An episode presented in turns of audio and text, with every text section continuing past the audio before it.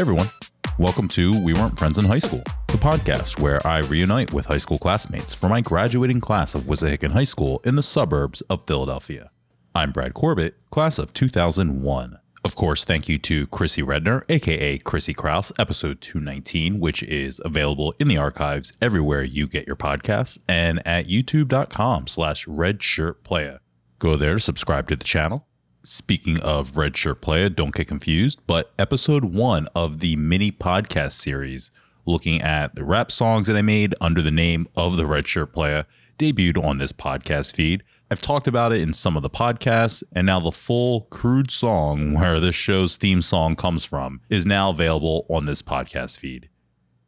Like and follow the show on Facebook at WWFNHS and on Instagram at We Weren't Friends in High School.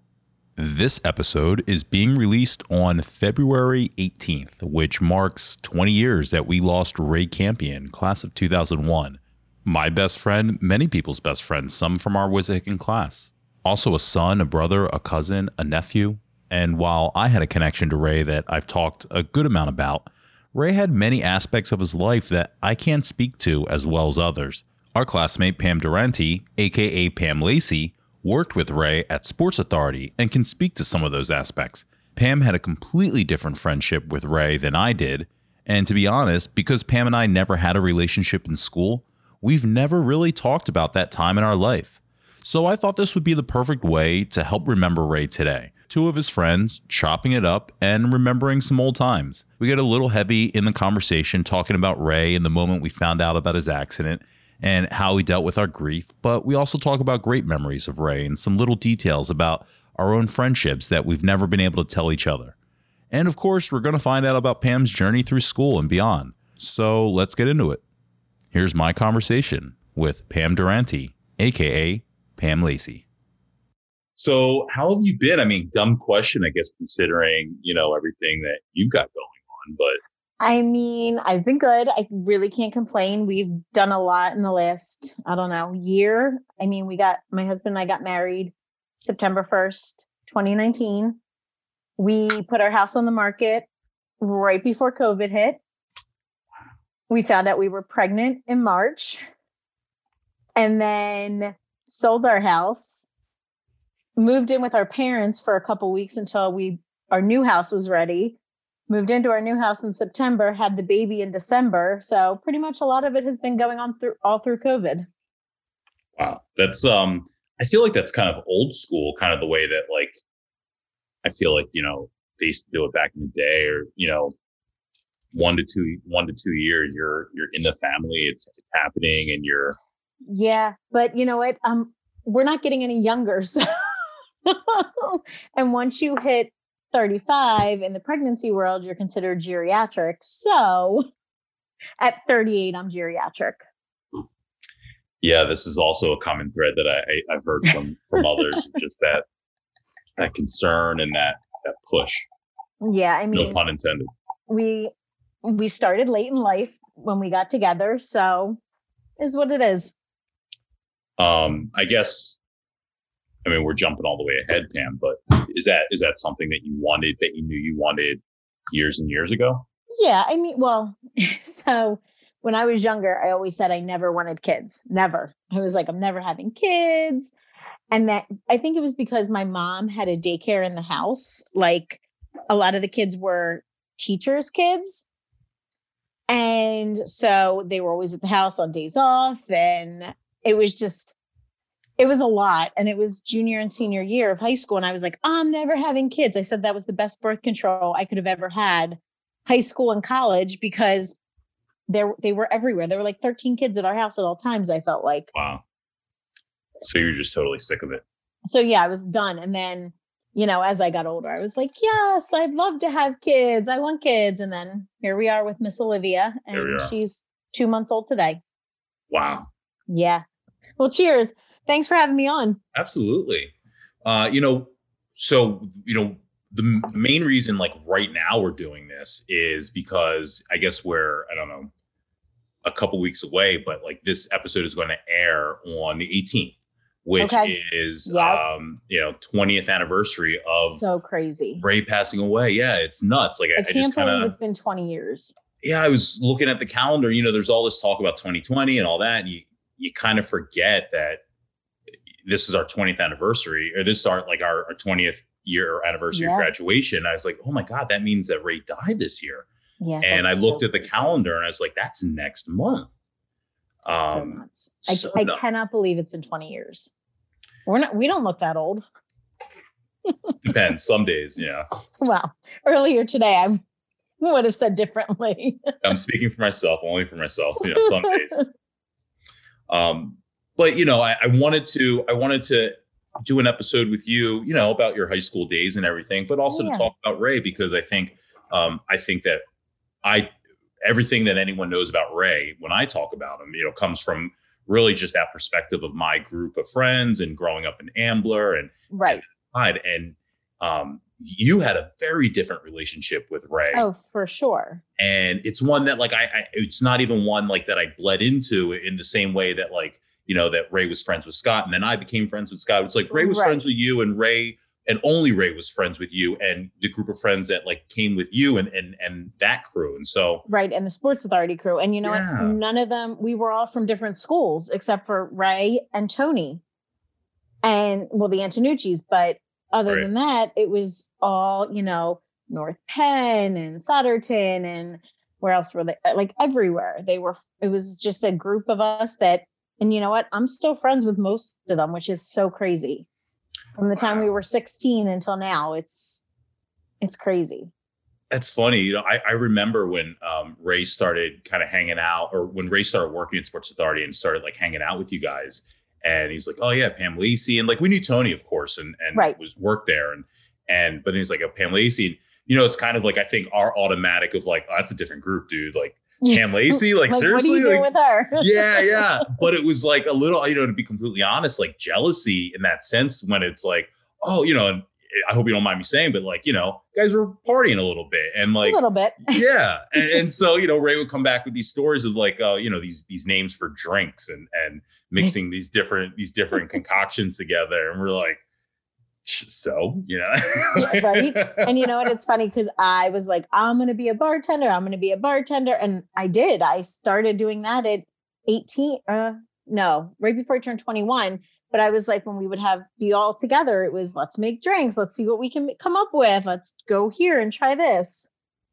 yeah and and ray really i think developed like a separate identity you know from you know the ambler or like as when i kind of referenced like those six friends it was kind of like all stemmed from that my friendship Right. with ray And you guys all lived right near each other. So that's how you guys all became friends, right? yeah ray and ray and and tony were friends from kind of like ambler uh, their Mhm. parents and and ray and i grew up on the same street and scott and ray actually just became friends from school Okay. and um yeah we all and i think josh and i knew alyssa a little bit and um suzette kettner was like it was like a weird Mhm. twist but like that's how jo- and then josh met alyssa and that kind of like bonded our group and Right.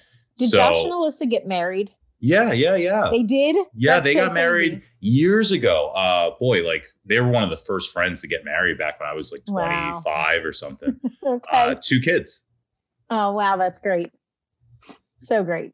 yeah uh who were you uh i mean well where did you grow up originally So well, originally I didn't move to Bluebell and start in the Wissahickon School District till I was in fourth grade. I lived in Norristown. I went to St. Paul's first through third, and then we moved to Bluebell um, the end of third grade. Now, mind you, at that age, it's devastating to move schools and leave your friends and start fresh. And so, yeah, I moved to Bluebell, fourth, started Stony Creek in fourth grade, and here we are today.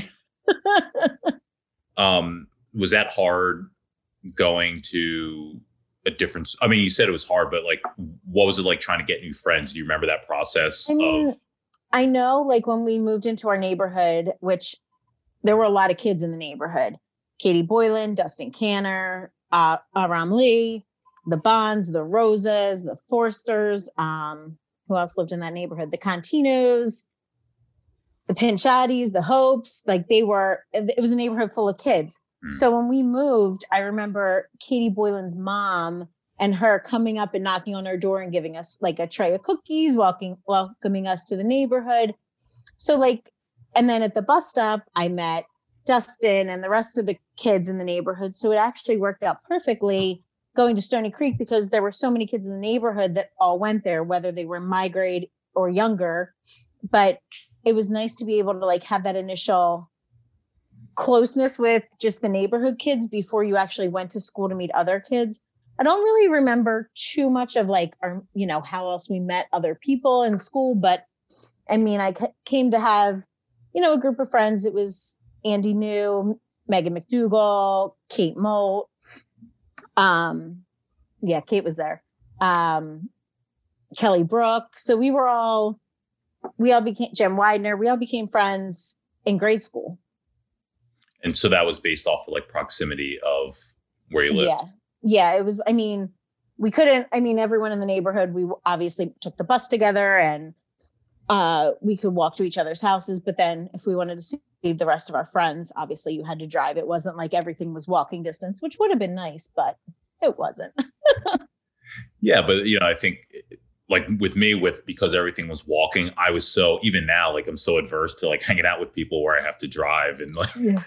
like I'm just so like if I if I can't walk there, I don't want to go. I don't want to go. Yeah, yeah. But like for you, like you know, you're you're able to branch out a lot more, and it's not you're not really as close. Yes. I don't know. I don't want to say closed minded like I was, but like you're I able to just branch out into different friendships, not based on anything particular, but Yeah. I mean, we had to drive everywhere. And then once I got my license, I was like, come on, let's go here, there, and everywhere.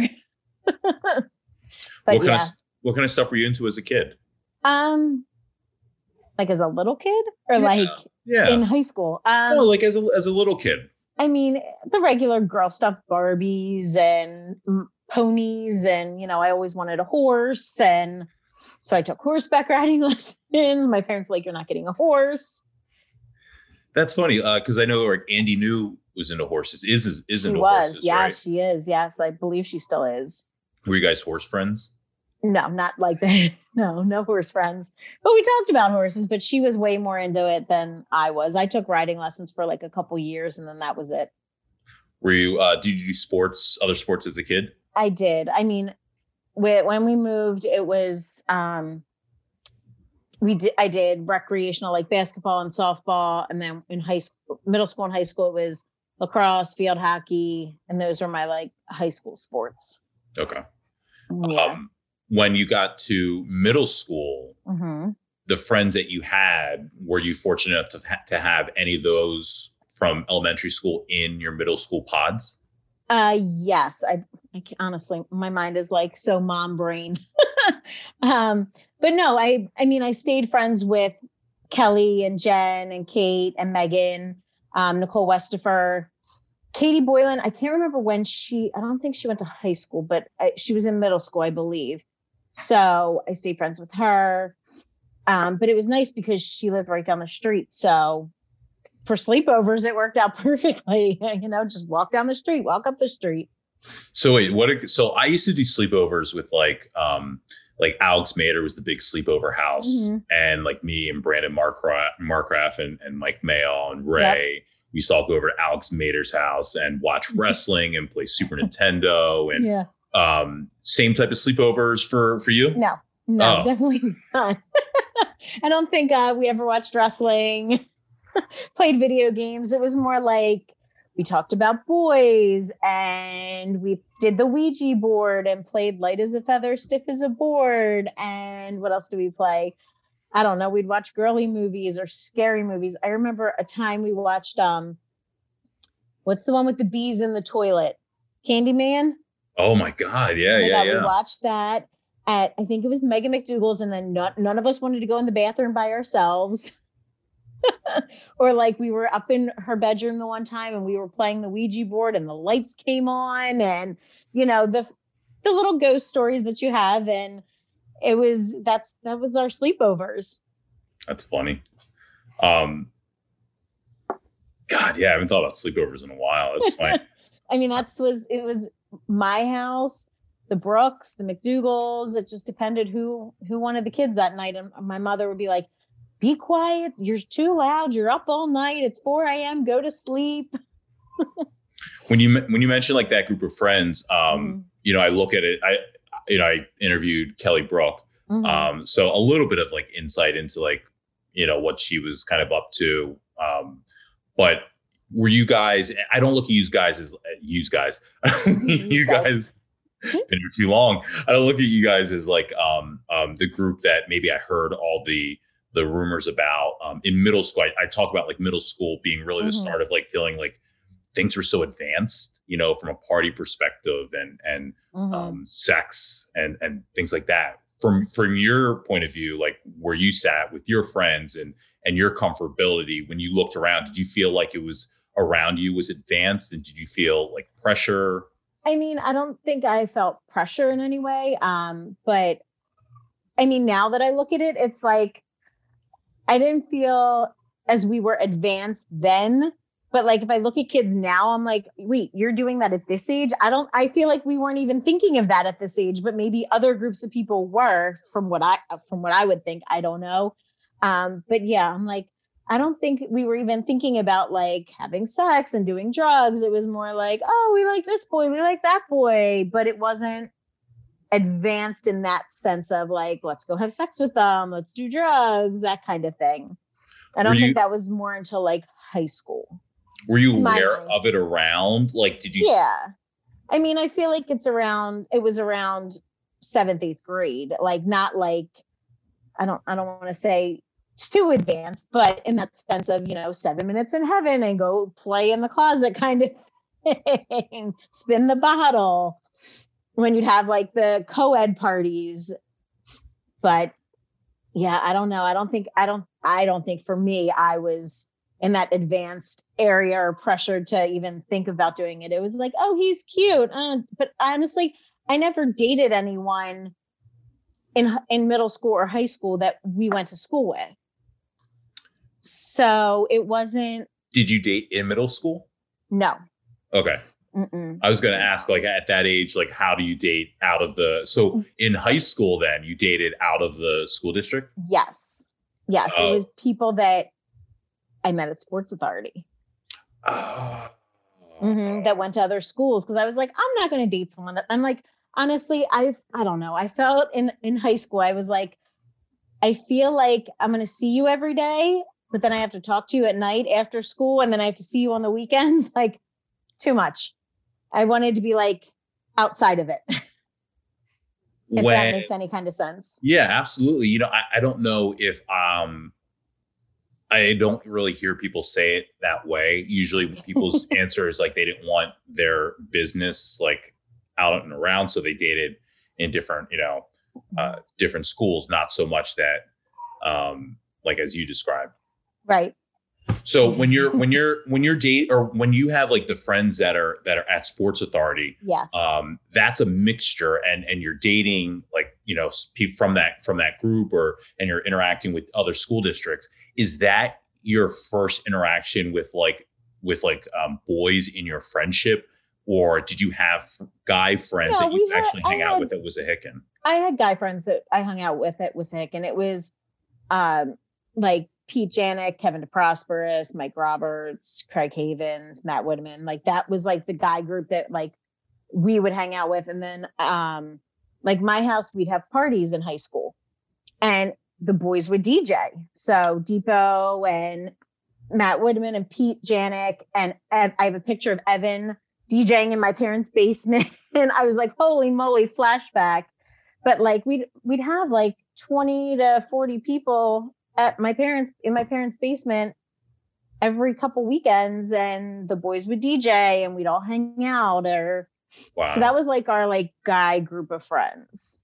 And then the girls when they started dating upperclassmen, they all came to the parties too, like um Stilo and um Joe Gillespie and like that group of guys would be at our parties as well when you started, how did that happen that you started having parties?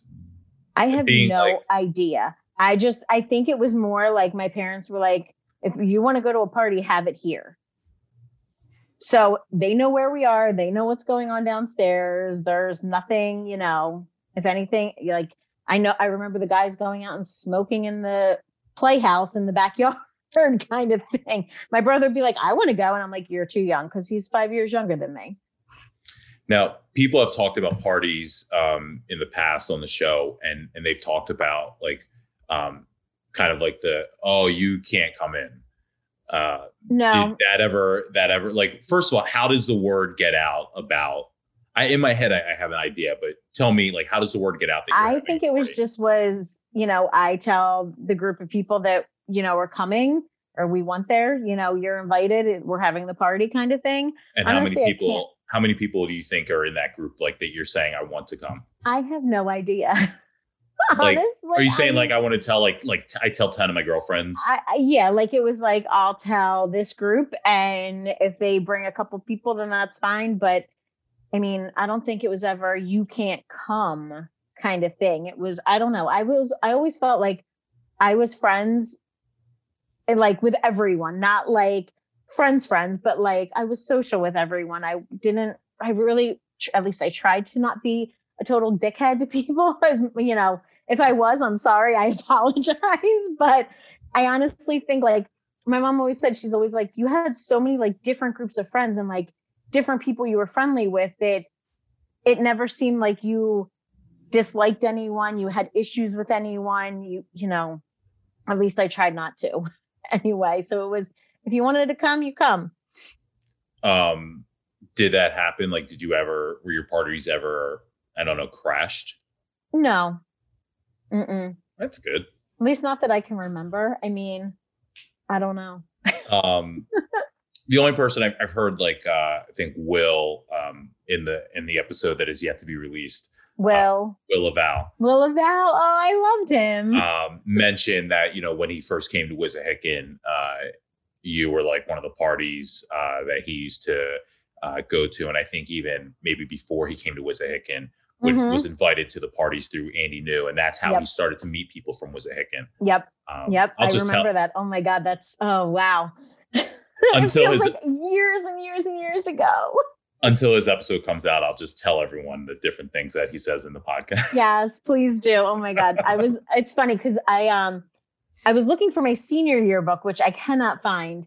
So I have my uh junior yearbook, but I was going through bins at my parents the other weekend and I'm finding pictures from like parties and we had it was like there was a picture and it was like how many people can you put on one couch and we had this couch in my parents basement now mind you it was an old couch we must have put like 30 people on that couch, like legit. It was like everyone just piled on, and I I'm gonna find the picture and I'll show you. It probably wasn't was, 30 people, it was probably like 15, but still, it's still a lot of people. I just got like one of those deja vu's. Like, did I hear that in the hallways like back in the day? Was that like something I, I had heard? We're gonna get people on this couch. Yeah, let's see how many we can fit in the on the couch. It's so funny. It's so funny to think of that. I remember going to Will Laval's house for Halloween and we went trick or treating and watched the Blair Witch Project. And it's just funny to think of like the things you did in high school. And I'm like, I, it's, you know, it's crazy. I really don't talk to anyone we went to high school with. Really? Like, I'm not really friends with anyone. Like, Laura Hirschberg, she lives two minutes from my house. Mm-hmm. She had her baby a week and a half before I did. And Nothing. we were close and we were close to the end of high school and in college and after that. But I have not, I've yet to see her, and it's probably been a couple years. Well, let me ask you then, like, you know, is it the same group of friends? It's Megan McDougal, it's it's uh Kate Mole, it's Kelly Brook. Is that is that you're you're like still in Andy New and, and Kevin DeProsperous? This is your high school group of friends, like all the people that kind of encompass those yeah, and it was clicks, um, more or um, less. Yeah, it was uh, Jamie Rosen and Lauren Levitt, and it was um who else what, was it? Katie Ryan, Laura Byland. And it's like, what's the nature of the friendships? Is it like, um, is it like going to each other's houses, like more than yeah. just them coming to your house? It's you're going to their house. Yeah, and, it was. I mean, we were all really close. Ashley Kreider, we were always at her house. Um, but yeah, we were all really close through middle school and high school.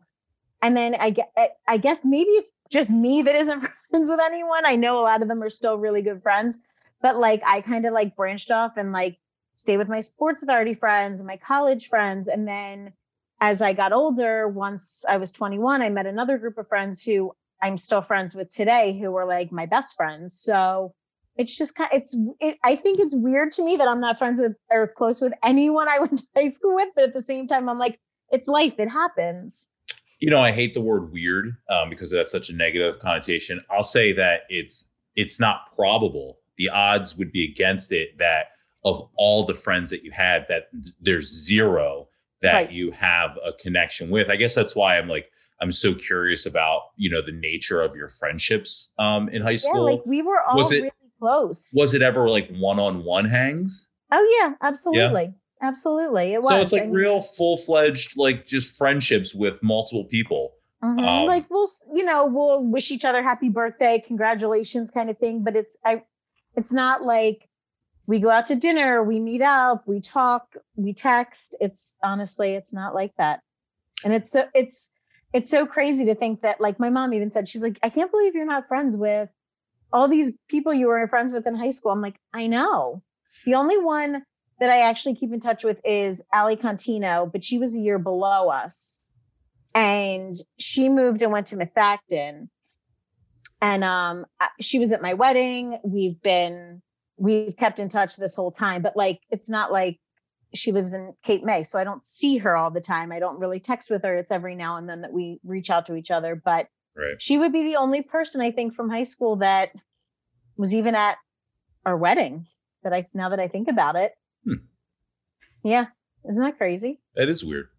mm-hmm. I know. I'm telling you, it's so weird to me. No, you know, I I, I don't. Uh, I was telling someone yesterday, like I'm oddly enough, even though I'm doing this podcast, it, prior to this, I wasn't very like in contact with Wissahickon people. So it's not like irregular. I think just because you're such a, so it seems like you were a very social person. Is I was, I was, I was very social. But you know what's funny? Up until like freshman year of high school, I was very quiet and like shy and like I would only really stay with my group of friends. I didn't really branch out. But once high school hit, I don't know, a switch went off and I was like, I'm going to be social. I'm going to be friends and be friends with everyone. I don't care. um, so did you consider yourself outgoing in high school? Um, yes, I would say I was, but like at the same time, like, I don't know if I don't know if I would fully start up a full conversation with you if I wasn't like if I didn't really know you.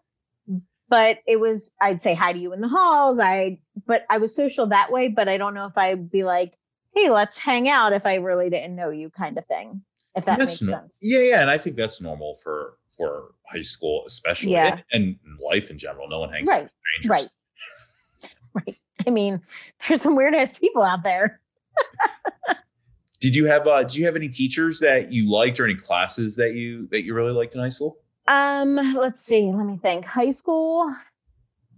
High school, I'd say, I mean, I Mr. Curcio, that class was just a nice, fun class. Everyone had a good time in that class. I did like um, the probability and statistic class with Mr. Brody, right? That was his name, Mr. Brody. Yeah, props. Yeah, yeah. I I love that class, and I'm not quite sure why, because mind you, I don't think I do any of that now, but I love that class.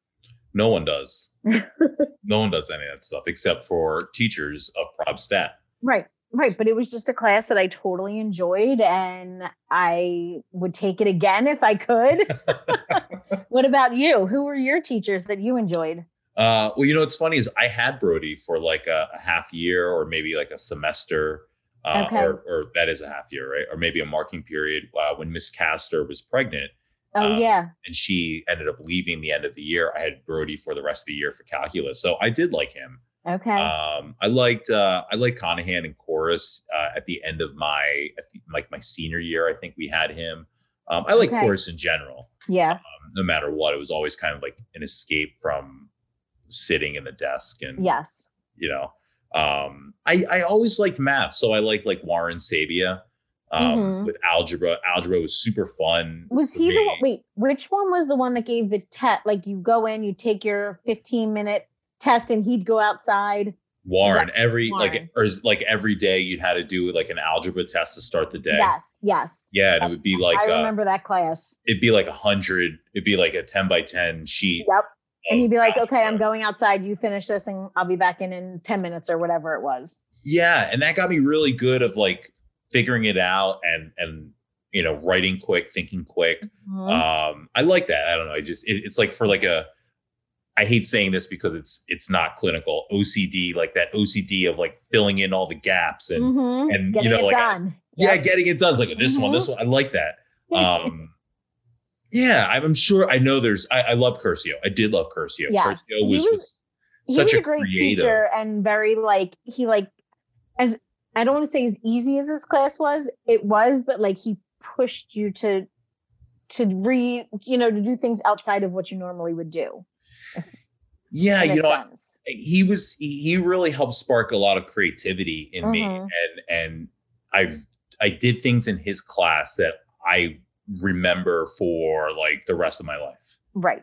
um, and it's just because he had a very unorthodox style of teaching, not um, not very crazy to be Mhm. honest, um, but just the way that he taught, the way that he approached teaching was just so different.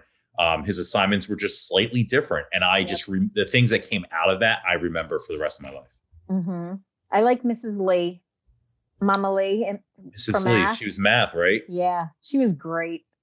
Uh, She was did just a great teacher to begin with. I I loved her. I th- I don't even I don't think I loved her class. I just loved her. She was just wonderful. Was math your um I hated best math. subject? No, I hated math. did you have a, a subject you think you were best at? Uh no. I don't think so. I mean, I enjoyed school. I enjoyed learning. I my only like I got really good grades. I pushed myself. I wasn't in like high classes. I was just, you know, regular average student. Um the class I hated was chemistry with Mr. Gottlieb. Like hated that class. I got a D and that was the lowest grade I ever got in my whole school career and it was I hated his class. Hated. Wow. It was rough. I just didn't get it. I didn't get his teaching. I I got help and I still couldn't get it. I was like chemistry is not for me. How did you get help? I feel like I did like I asked him for help. I asked other, you know, kids in school. I remember giving my chem binder to Pat Novak. For, for why I don't even remember, but that just like sparks in my head that I gave him my chemistry binder. Whether it actually happened, it might just be me thinking that. I don't know. Oh, see, I just I just talked to him like last week. I wish I could have asked him then. yeah, I'll uh, I'll message him on Facebook and be like, "So, did I ever give you my chem binder for some reason? Probably because he maybe he had the class after me."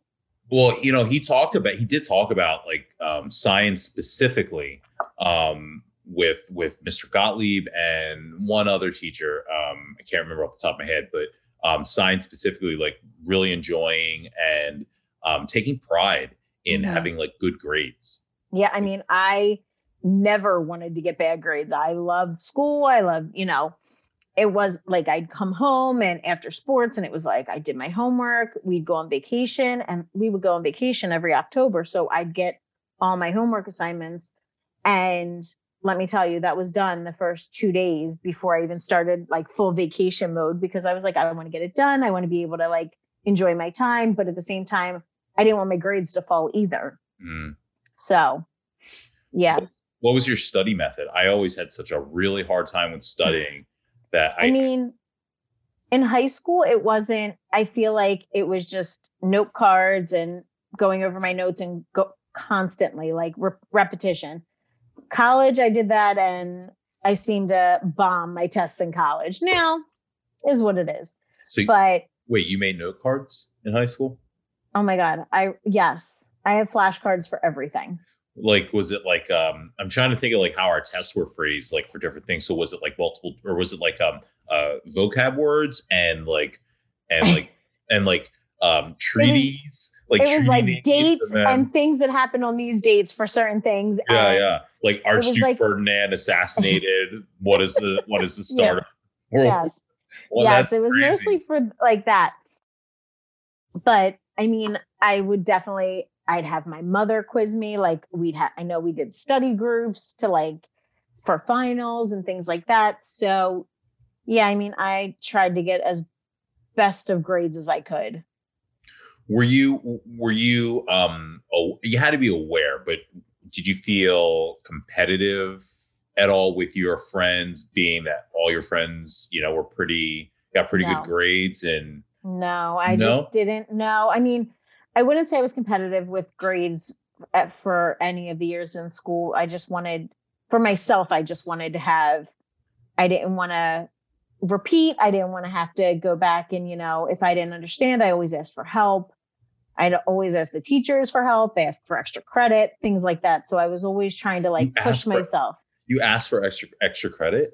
Like if I could get extra credit, like do something for extra credit, of Why course. would you want to do this? So you I mean like you know, uh, Paige Miller talked about liking school, and and Kim Mhm. Plauder liked school, like you liked school. I like school. I enjoyed school. I, I like learning. I don't know. I mean, but to you this didn't day, I still like to learn things and like learn new things and do new things. So I guess it kind of just rolls with life. That's funny. But yeah, I mean, I didn't dislike school at all. I, I, I wouldn't go back and redo it again, but at the same time, I enjoyed it. I enjoyed learning, and I really didn't have. I really didn't dislike school. It wasn't like get, you know, a fight to get out of bed to go to school in the morning. uh, speaking of that, um, yes. I, I'm always curious when I get to talk to girls about Mhm. like um, the preparation of going to school in the morning, what that encompasses, how early in the morning you had to wake up for the Oh, I wasn't. I 7:45 wasn't that start girl. time. I was not that girl at all. No. And to this day, like I can get ready in five minutes, and I don't care. I'd shower the night before because I played sports, so I'd Right. come home and shower the night before. So I'm not going to get up, shower, put, and I never like even to this day I don't really wear makeup. So it wasn't like I and I'm like, who am I getting dressed up to see? Like I, it was, it wasn't like a competition with friends to, you know, who's dressing up, who's doing this. It was just, I'm rolling out of bed, putting my hair up and off to school I go. And your boyfriend's not in the school, so Right. Who cares? um for sports. So you played lacrosse, field hockey. So you were were you was that all four years? Um, field hockey was all four years and in middle school. Lacrosse, I think I did lacrosse freshman and sophomore year, if I remember correctly. So you um, were you there for the big what's now now been talked about a couple times with uh with Chrissy and with Lizzie for the big party where a bunch of teammates were kicked off the team for the, the house party. I honestly don't remember that. So then maybe I only played freshman year. What was your what was your experience in in sports with I mean, and lacrosse? I loved it. I love playing sports. Field hockey was like my thing.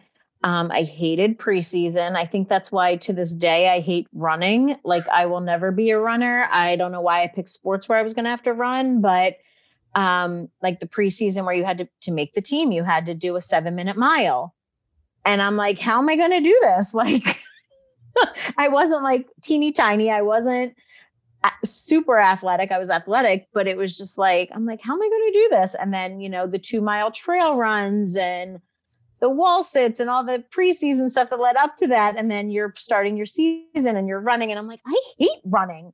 And I have friends are like, you want to go for a run? And I'm like, no, I hate it. And I think that's why. I think I hate running because of sports in high school. You just wanted to get in there and play. I just wanted to play. I didn't want to go on trail runs and run miles. Yeah, that's No. ridiculous. Um, I, I used to see. I never saw like obviously like the girl sports so much, but like wrestling, I used to see guys like running with guys on their back and all that, and that was the thing that always mostly scared me away from like any type of sports in school. Was You didn't do any sports in school, did you? none. No. I did musicals, and and Okay. and you know to be fair to myself, sports were highly highly um, looked down upon in like musicals. Mrs. Reckner hated when, especially the guys, because there were so few of us, hated when guys would be gone for sports in the spring. I believe that it's either, I mean, I guess it needed to be one or the other. yeah, so I mean, I use that as my excuse, but I didn't do fall or winter either. So And I took dance, like I took tap and ballet outside of school, obviously, because they, uh, they didn't have it there. Um, up until I was 16, 16, I think it was. And then it was either sports or dance. I couldn't do both. There was no way. So I chose sports over dance. And now, mind you, I took dance lessons from the time I was three years old. Did you, so you, did you like it or was it like, oh, I loved it. I wanted to be like in the Nutcracker. I thought I was going to be like prima ballerina. And I'm, I'm like, yeah, there's no way. Looking at it now, I was like, what was I thinking? But then I was like, yeah, I want to do this. I want to be in the Nutcracker. I want to be in a ballet. And then it was, I got to high school and I was like, I want to play sports. Dance is out the window. Did you go to a lot of like theater type stuff when you were a kid or, ba- or ballet? Ballets, yes. I would kid? go. I mean, my grandma would take me to the ballet frequently. We would go definitely every year to see the Nutcracker. So that was where it all stemmed from. But my mom put me in dance when I was little and I just went with it the whole time. I enjoyed it. I loved it. Did you how like extensive up to your 16, but how extensive like was your dance stuff or was it always like ballet was it ballet centric? It was ballet and tap. Those were the two. Okay. I never like ventured out to jazz and hip hop and whatever other classes they had. It was mostly just strictly ballet and tap so I wanted to ask, like, did you have interest in doing like theater? Like, did the dance or anything no, like that? No, I was never really big on that. I think it was more because I didn't want to have to like memorize lines. Like, I could do a dance, but I couldn't do both. Like, it just wasn't going to work that way. They had like well, because they had like you wouldn't know this because you didn't you didn't get to do it, but like they had would have like just straight dance corps mm-hmm. um, that would come out for like the numbers and just do dances, and so that's why I was curious right. if you know if now, did you anything. do theater through high school, all through high school? Uh, up until uh, I quit senior year. Why'd you uh, quit? So it, I'll, I'll I will say this uh, since this is the episode. the majority of it was because I did I was really unhappy with the audition process, and mm-hmm. I talked about it in um, my conversation with Kim Clauder because we were both in the same boat where we were just really unhappy with the audition process that Mrs. Reckner put us through and um, when the the list came out, you know, we both lost out on parts that um, we really wanted, and I felt that with it being my senior year, mm-hmm. um, I didn't want to commit the time I knew you had to commit to doing the musical. I didn't want to commit my senior year to that with a part that I didn't want to do. That makes sense. And the other part of that, which I don't think I've ever really talked about, is that Ray had just died. Yeah. Well, I understand that completely. So Ray died um, February 18th, mm-hmm. which was a Sunday. Sunday. And we must have been, you know, we were back in school for a month and mm-hmm. change. Yeah. And we had just gone through auditions uh, okay. for My Fair Lady. And I guess I'd already gone through auditions. I'd already gotten the part. Before mm-hmm. Ray had passed. And I just, we were out that whole week when Ray died. We didn't go to school for the entire week. And um, I remember, um, I remember like after Ray's funeral, like talking to her about still needing some time and some things that I just needed time before I was like just doing three to four hour rehearsals after school every day. I yep. wasn't in that space.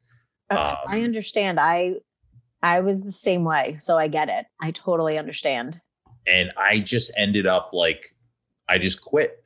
And I, I quit because of the reason I said, the former. And then, mm-hmm. you know, the app just missing the time and not really ready to get back into it. I was just like, not. You weren't I, in a good headspace to do it. Yeah, wasn't into doing it. Mm-hmm. Um, so I quit them. But you know, lucky for me, that's that's when I really sunk into TV Lab okay. and um, got into communications for college. So mm-hmm. it, so worked, it worked out. out. in the end. Yeah, yeah, really worked. Everything happened for a reason. For you, you know, um, you know, when when Ray died, you, what was your? I talked about like not being Ray, ready to jump into that, but you're in like mm-hmm. engaged in sports. Um, mm-hmm. For well, you, it was it was winter, so I wasn't doing any sports at that point. Okay. So, and at the time, I mean, I don't, I wasn't doing a spring sport either. So I was working and it was, it was very hard to go back to work. Very hard to go back. Like it took me, I, don't think I went back to work for like a couple weeks after that. Like I'd go in, but I didn't work. Like I'd go in to visit and but it wasn't I wasn't working. I was like I need time off. I can't I can't be in this store. I can't be around it. Yeah. It just it was it was rough. And you know what? It's funny cuz Bye Bye Baby is now where Sports Authority used to be in Montgomeryville. And Mm. we were just in the store the other day and I was like, "Oh my god, this is where like this is where everything like happened. Like this is where my a lot of my friendships started. This is where Ray passed. Like I it was it was kind of surreal going in there at the same time being like this is where everything like it just all comes back together at some point. It's it's weird. Yeah. Let me be transparent for people that are listening because, I, you know, it, it does surprise me sometimes that, I, you know, when you live it, you don't know how much people don't know. Right. Um, It's true. It's often that I'll we'll talk about. Sometimes people go like, "What exactly happened?" Um, so let me just like for people that are listening uh, or watching, like explain. You know, so Ray, who if you if you listen to the show, you know exactly what we're talking about. I won't go into that detail, but um, when Ray died, Ray worked at Sports Authority with Pam. Ray, um, it was like kind of like a newish job at the time. Ray had always done kind of like manual labor type stuff. Um, and then Ray got like this new job, which you and Tony Antonucci both worked at. Like you said, we're the only Wissahickon people. Yep. Um, and so kind of like was was kind of into that culture, we'll call it, um, with like a whole new group of friends.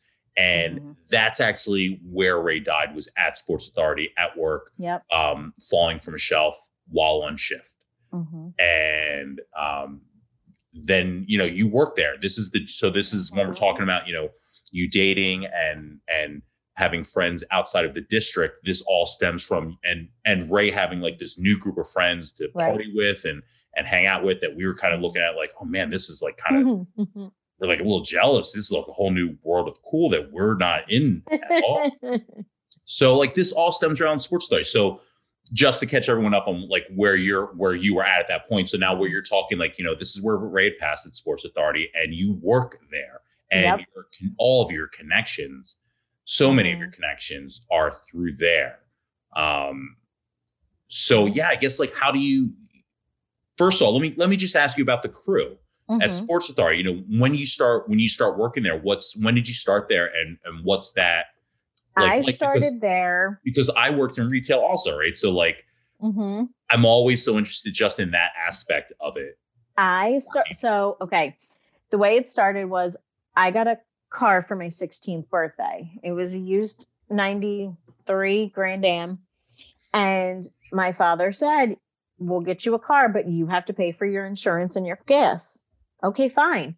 So I worked at Wensfarm Park, I babysat, and then my dad's like, Oh, I found you a job at Sports Authority. Here's like the application, go sign up. So I was like, Okay, I'll go sign up. Got an interview. I remember going in for my interview.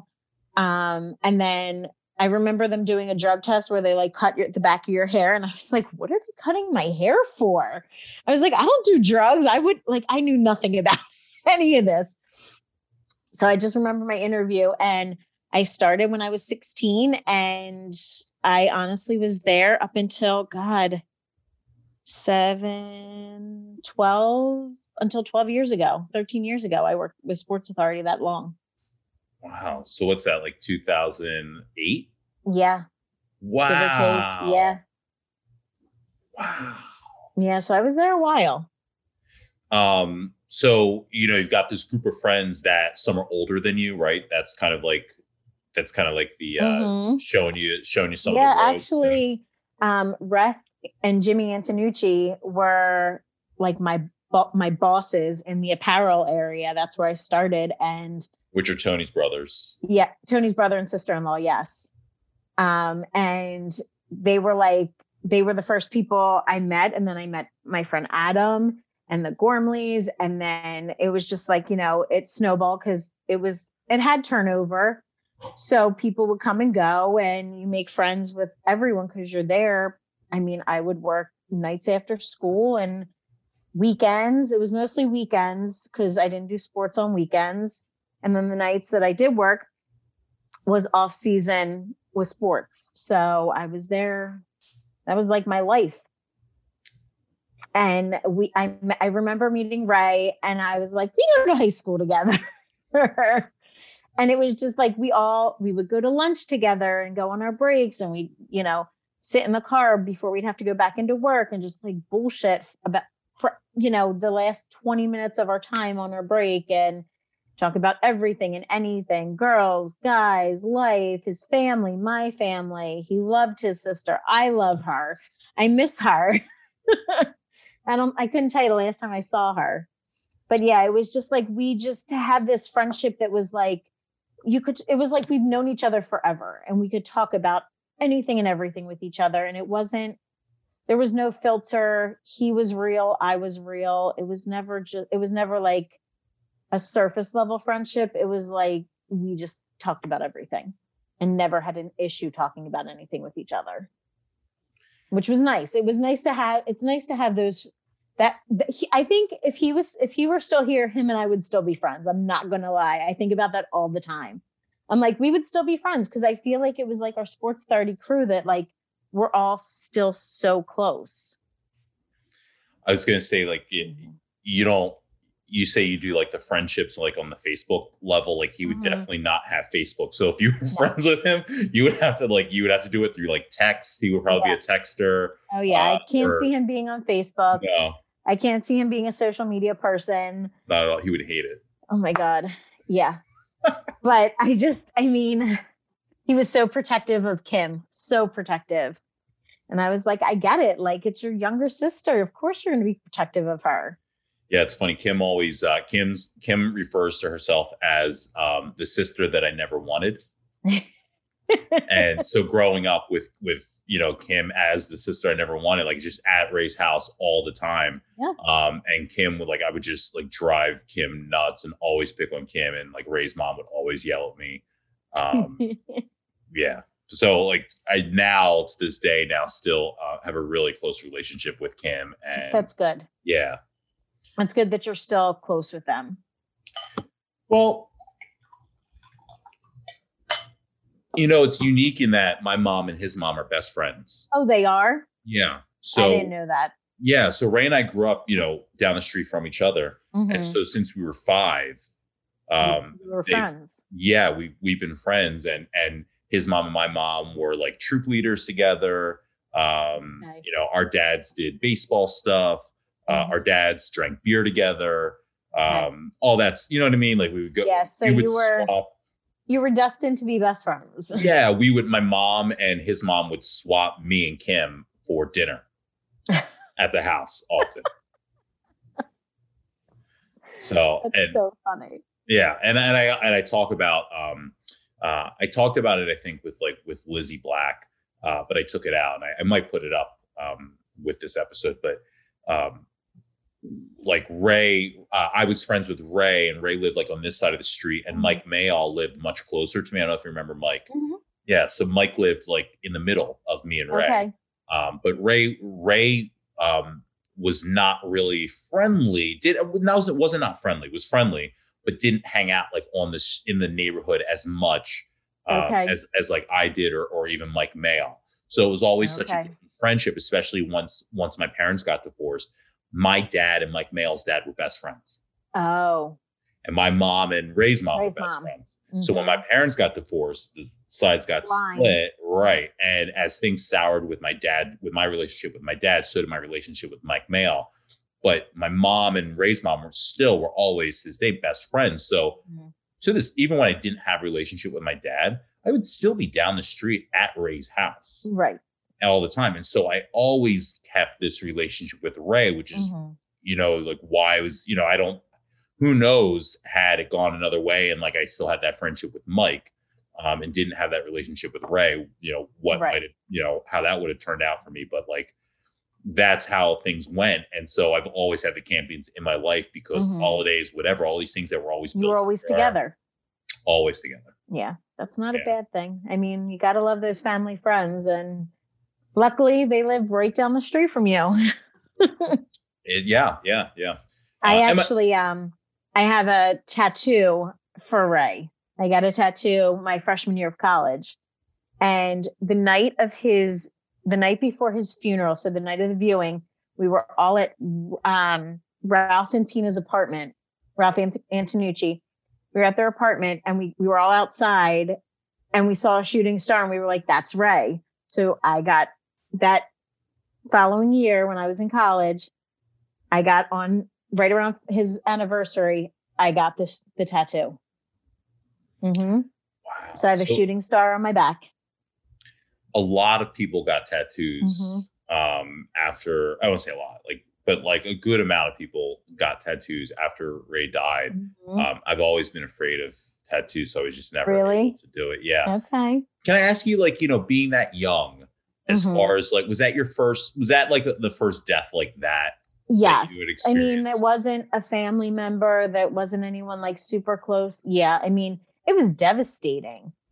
I mean, especially being, you know, you have to go back to it's it'd be I don't I don't want to say it'd be different if it was like I it was someone in high school, but it like we were close, we were friends, we worked together, and having to go back to work after that and go to class and like not see him in the halls and not be able to like talk to him probably almost every week.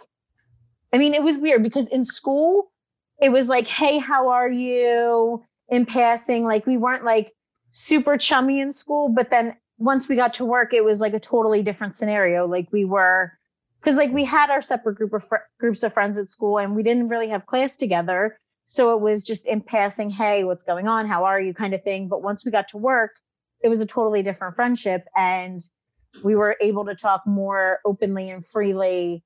And we had time to talk and we had time to catch up and like, how was your week? How was, you know, things like that. So it wasn't, it wasn't a, a friendship in high school, but it was a friendship through work, which I kind of, I'm glad we had that friendship because I don't think we would have if we had not worked together. Yeah. Were you like aware of? You say you were you like you were friends with everyone, and you know, to be honest, everyone says that now, right? But and, and I think I understand the way that you phrased it in that, like you just like anyone that w- who wanted to come along, like whatever. Um, Right. So, but were you like aware of like kind of the, the clicks or Oh yeah, like for that, and- sure. you know, especially because it was for like when I mentioned us when it was like, oh, you're hanging with Pam, like it was such a different group.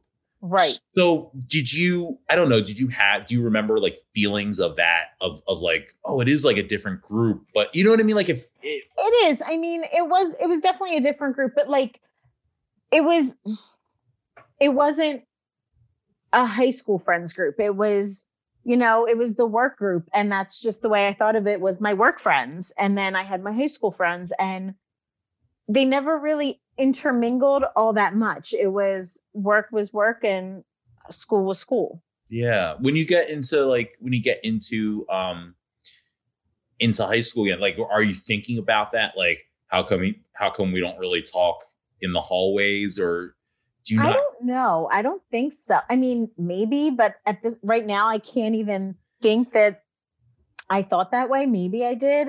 it's the movie in me, you know, where I think of Mhm. like, you know, the the the guy and the girl who work together and the guy is like, you know, introspective or, you know, like opens up and then like in the hallways, it's like, I don't talk to you. Get out. You know, like and not that not that that was the was verbiage just- or anything, but like, you know, the girl wondering like, why aren't we cool in school? In or, school, or even right?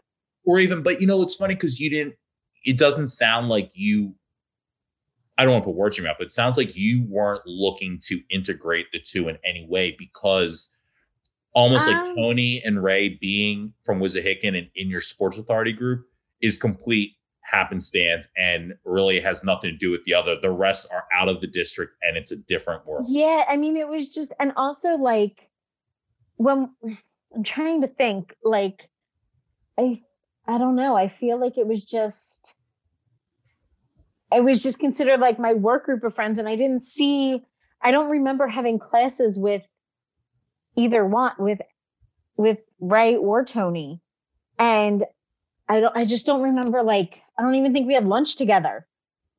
I know Ray was at my 18th birthday party. I I remember that. I know he was there, and we had it at the Ambler Firehouse. and I know he was there for that. So like that, he was at parties that we had that you know was Uh, strictly just high school. And there were, I think there were some sports authority people at that party, if I remember correctly. But I feel like it was so long ago. I'm like, where are my memories? Like, I can't remember. no, you're doing well, actually. but yeah, no, I mean, I think it was just, it worked out to be that way just because we, you know, we all meshed through work. And when we were all together, we were all together. When I was with like my high school friends, I was with just the high school friends. It was, it was very rare that they intermingled much, honestly you know now i have like a lot of different groups of friends and i love when when those groups intermingle that was one of the joys of the mm-hmm. italian festival where i'd always run into you yes when on on the i usually would run into you on the sunday mm-hmm. but on the saturday is when like just random people from different groups would like end up here at my place. Mm-hmm. and i always love mixing those groups. Um oh, in high in high school i only had really one group but for you like more i mean you say that you you kept them like kind of separate. Were you like aware of like- i don't think i honestly don't think i was aware of keeping them separate. It was it was more like we're doing this and it was like this group of friends at school and that was what we stayed with. I i don't know. I mean now that i think about it i we should have all been together but i i honestly don't even i can't even remember why it was so separate. Between um sports mm-hmm. your your girlfriends and sports authority friends how do you fit all that in together? I have no idea. Honestly you know what's funny? Now like in well before covid I because I have so many different groups of friends and we do intermingle at certain events and think and you know birthdays and you know holidays and things like that we definitely all intermingle but my weekends were always booked up until COVID hit, honestly. And we had something, my husband and I had something going on every weekend Friday, Saturday, Sunday, Thursday, Friday, Saturday. And it was like we never had downtime. And that's kind of how it was in high school because it was sports were during the week, working, and then we'd go out afterwards after work, or I'd meet up with friends from high school. And it was just, honestly, it was every weekend was pretty much busy. Yeah. I, I don't think I stopped. And that's, I, I blame this on my grandmother. legit, no, legit. She is how old my me mom? She's 86. I think she's 86. Wow. And she or 87. I could be, I could be totally wrong. But um, but she has more of a social life than I do. And I she was always like, be friends with everyone, be social with everyone you know, don't be mean to people. And my mother was, you know, always said the same thing, obviously, but I claim my social life because of her, because she's, she's more social than I am. And I'm like, you did this to me. This is your fault that I'm, I'm so busy and I don't have time. And it was either with family, friends, work. It was just sports. I was always doing something. What, uh, what kind of stuff like outside of um outside of sports and work what kind of things were you into were you like any movies or bands music oh music i mean we went to tons of concerts oh Oh. tons oh, of concerts and yes oh, i heard kelly's concert story i remember oh, that oh so another great little tidbit from the unaired will of al yes please tell me is is that he actually names you as like queen of the Dave Matthews Band concerts. It's a true story. Yeah. it's a true story. I will totally, it's true. We went to so many concerts and oh, my father was our driver for the most part. He would drive us and it started with the boy bands. It started with like Jen Shim and I loved NSYNC, So we went to um, as many NSYNC concerts as we could. Mm-hmm. And then it was 98 degrees. And I remember going to what's the one? The Electric Factory? The yeah. one where there's standing room only? Yeah. Electric Factory for 98 degrees. And I know Andy New was there. And honestly, and maybe Jen, I can't remember who else came with us, but I just remember like pushing our way all the way to the very front of the stage. And I have pictures, like I have pictures of them like right here. And I, I was like, oh my God. And we went to, like I said, we went to NSYNC, we went to Backstreet Boys. I didn't have a favorite like boy band. I just wanted to go to concerts. And you know what?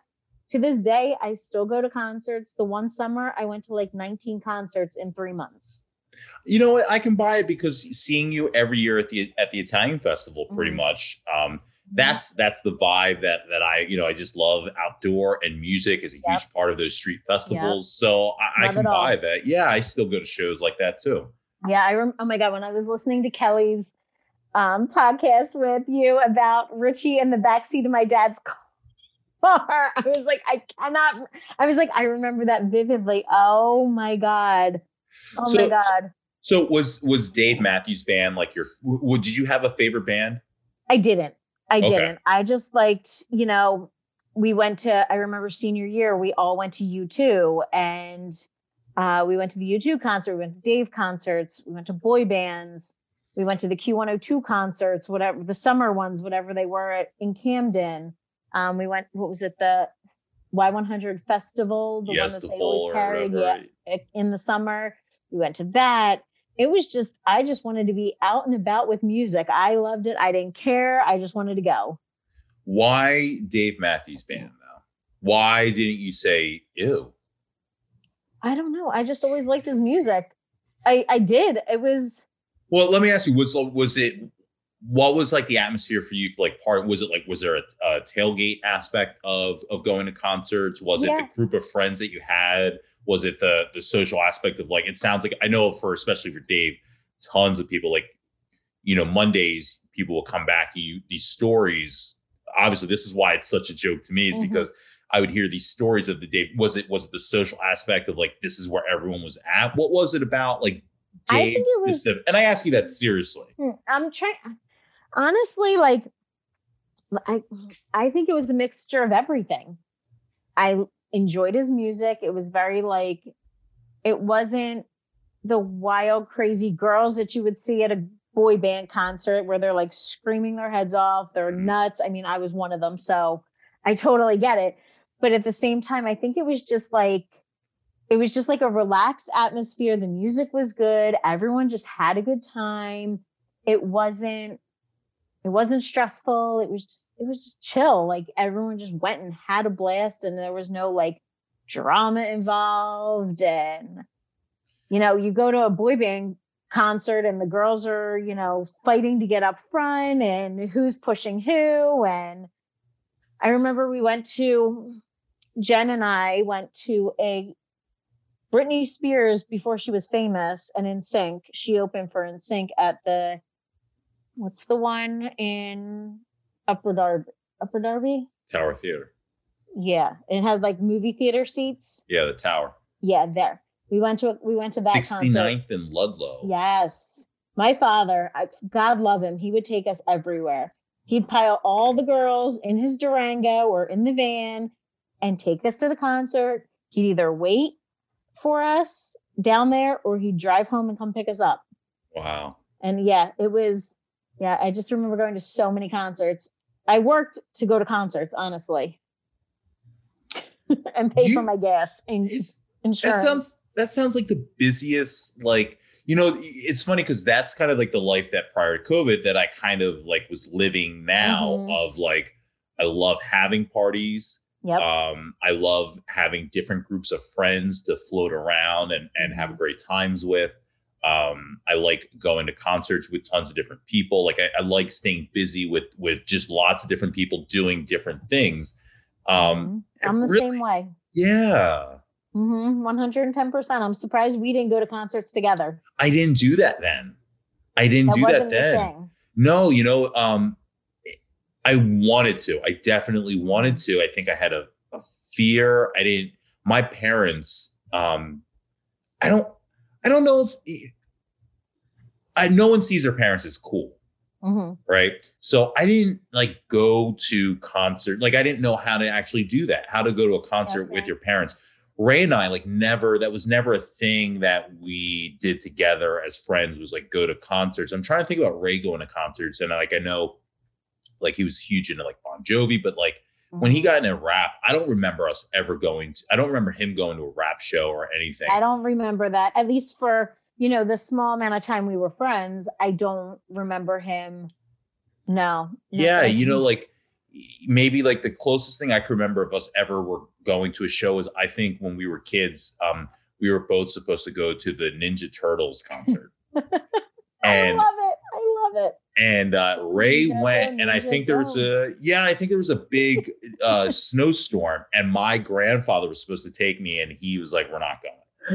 And I think Ray went, and um, and that's like the, as close as we went, like movies stuff like that. We would we would go to and stuff, but like going to concerts. So I just didn't have friends, but um, wrestling was like Your another but it was another thing that our parent my parents wouldn't take me to. And so like i you know ray was like the friend that like liked wrestling with me because i made him ray would like be into anything that i was into. Ray was the he's the reason why to this day any friend of mine that listens to this if i force you into liking it it's because It's because of Ray. ray yeah ray let me force him into stuff. I can remember like being suspended from school or, or being being not suspended but being grounded from at home and um not being allowed to watch tv and like ray updating me on episodes of That's so 90210 I Like- like- was my favorite. like tell me what valerie did he's like oh dude so valerie is cheating is, is like has ray cheating on her or cheating on donna with her and, and i'm like oh That's my god like and like he would tell me this as we're walking to the bus stop and stuff. So like like I could force Ray and stuff, and that would be wrestling. So my first wrestling show was with Ray Mhm. and Danielle Pitcher's dad took us because Really? none of our parents wanted to take us to wrestling. That's so funny. yeah, so Danielle Pitcher's dad took us to wrestling at the twin at the Twin Rinks in Warwick, PA, Mhm. for uh, an ECW show, which is like a smaller wrestling company. Yeah. My dad And, and, my uh, brother. I mean, I used to watch wrestling with my father when I Really? think I was, all right. So um when I was, I don't know, two or maybe younger, um, my first words were Nikolai Volkov and my father legit, legit. You can ask my parents, they will vouch for this. My dad said he turned and did like a double take. Like, did that just come out of her mouth? Legit. So I used to watch wrestling with my dad my brother cool. my brother's five years younger than me so i was and he my father was into sports and wrestling so growing up that's what that's why i loved sports and i was into wrestling because i would watch it with him and then my brother came along and he was into it i remember going to a show with i believe i i think it was just me and dustin canner and my dad and my brother, I think it was that we went to this to a WWF show at, down in the city. And I was like, yeah, I'm a girl. I like wrestling. I don't care. It Wow, was it like was high probably school? no, this was like grade school. school? I want to say Oh, like okay. fifth grade, maybe sixth See- grade, something like that. And then my brother like loved it. So like if he had it on, I just watched it in the background. I just remember like sitting there watching it with him, watching with my dad, and whatever friends I had, if they had it on, I'd watch it.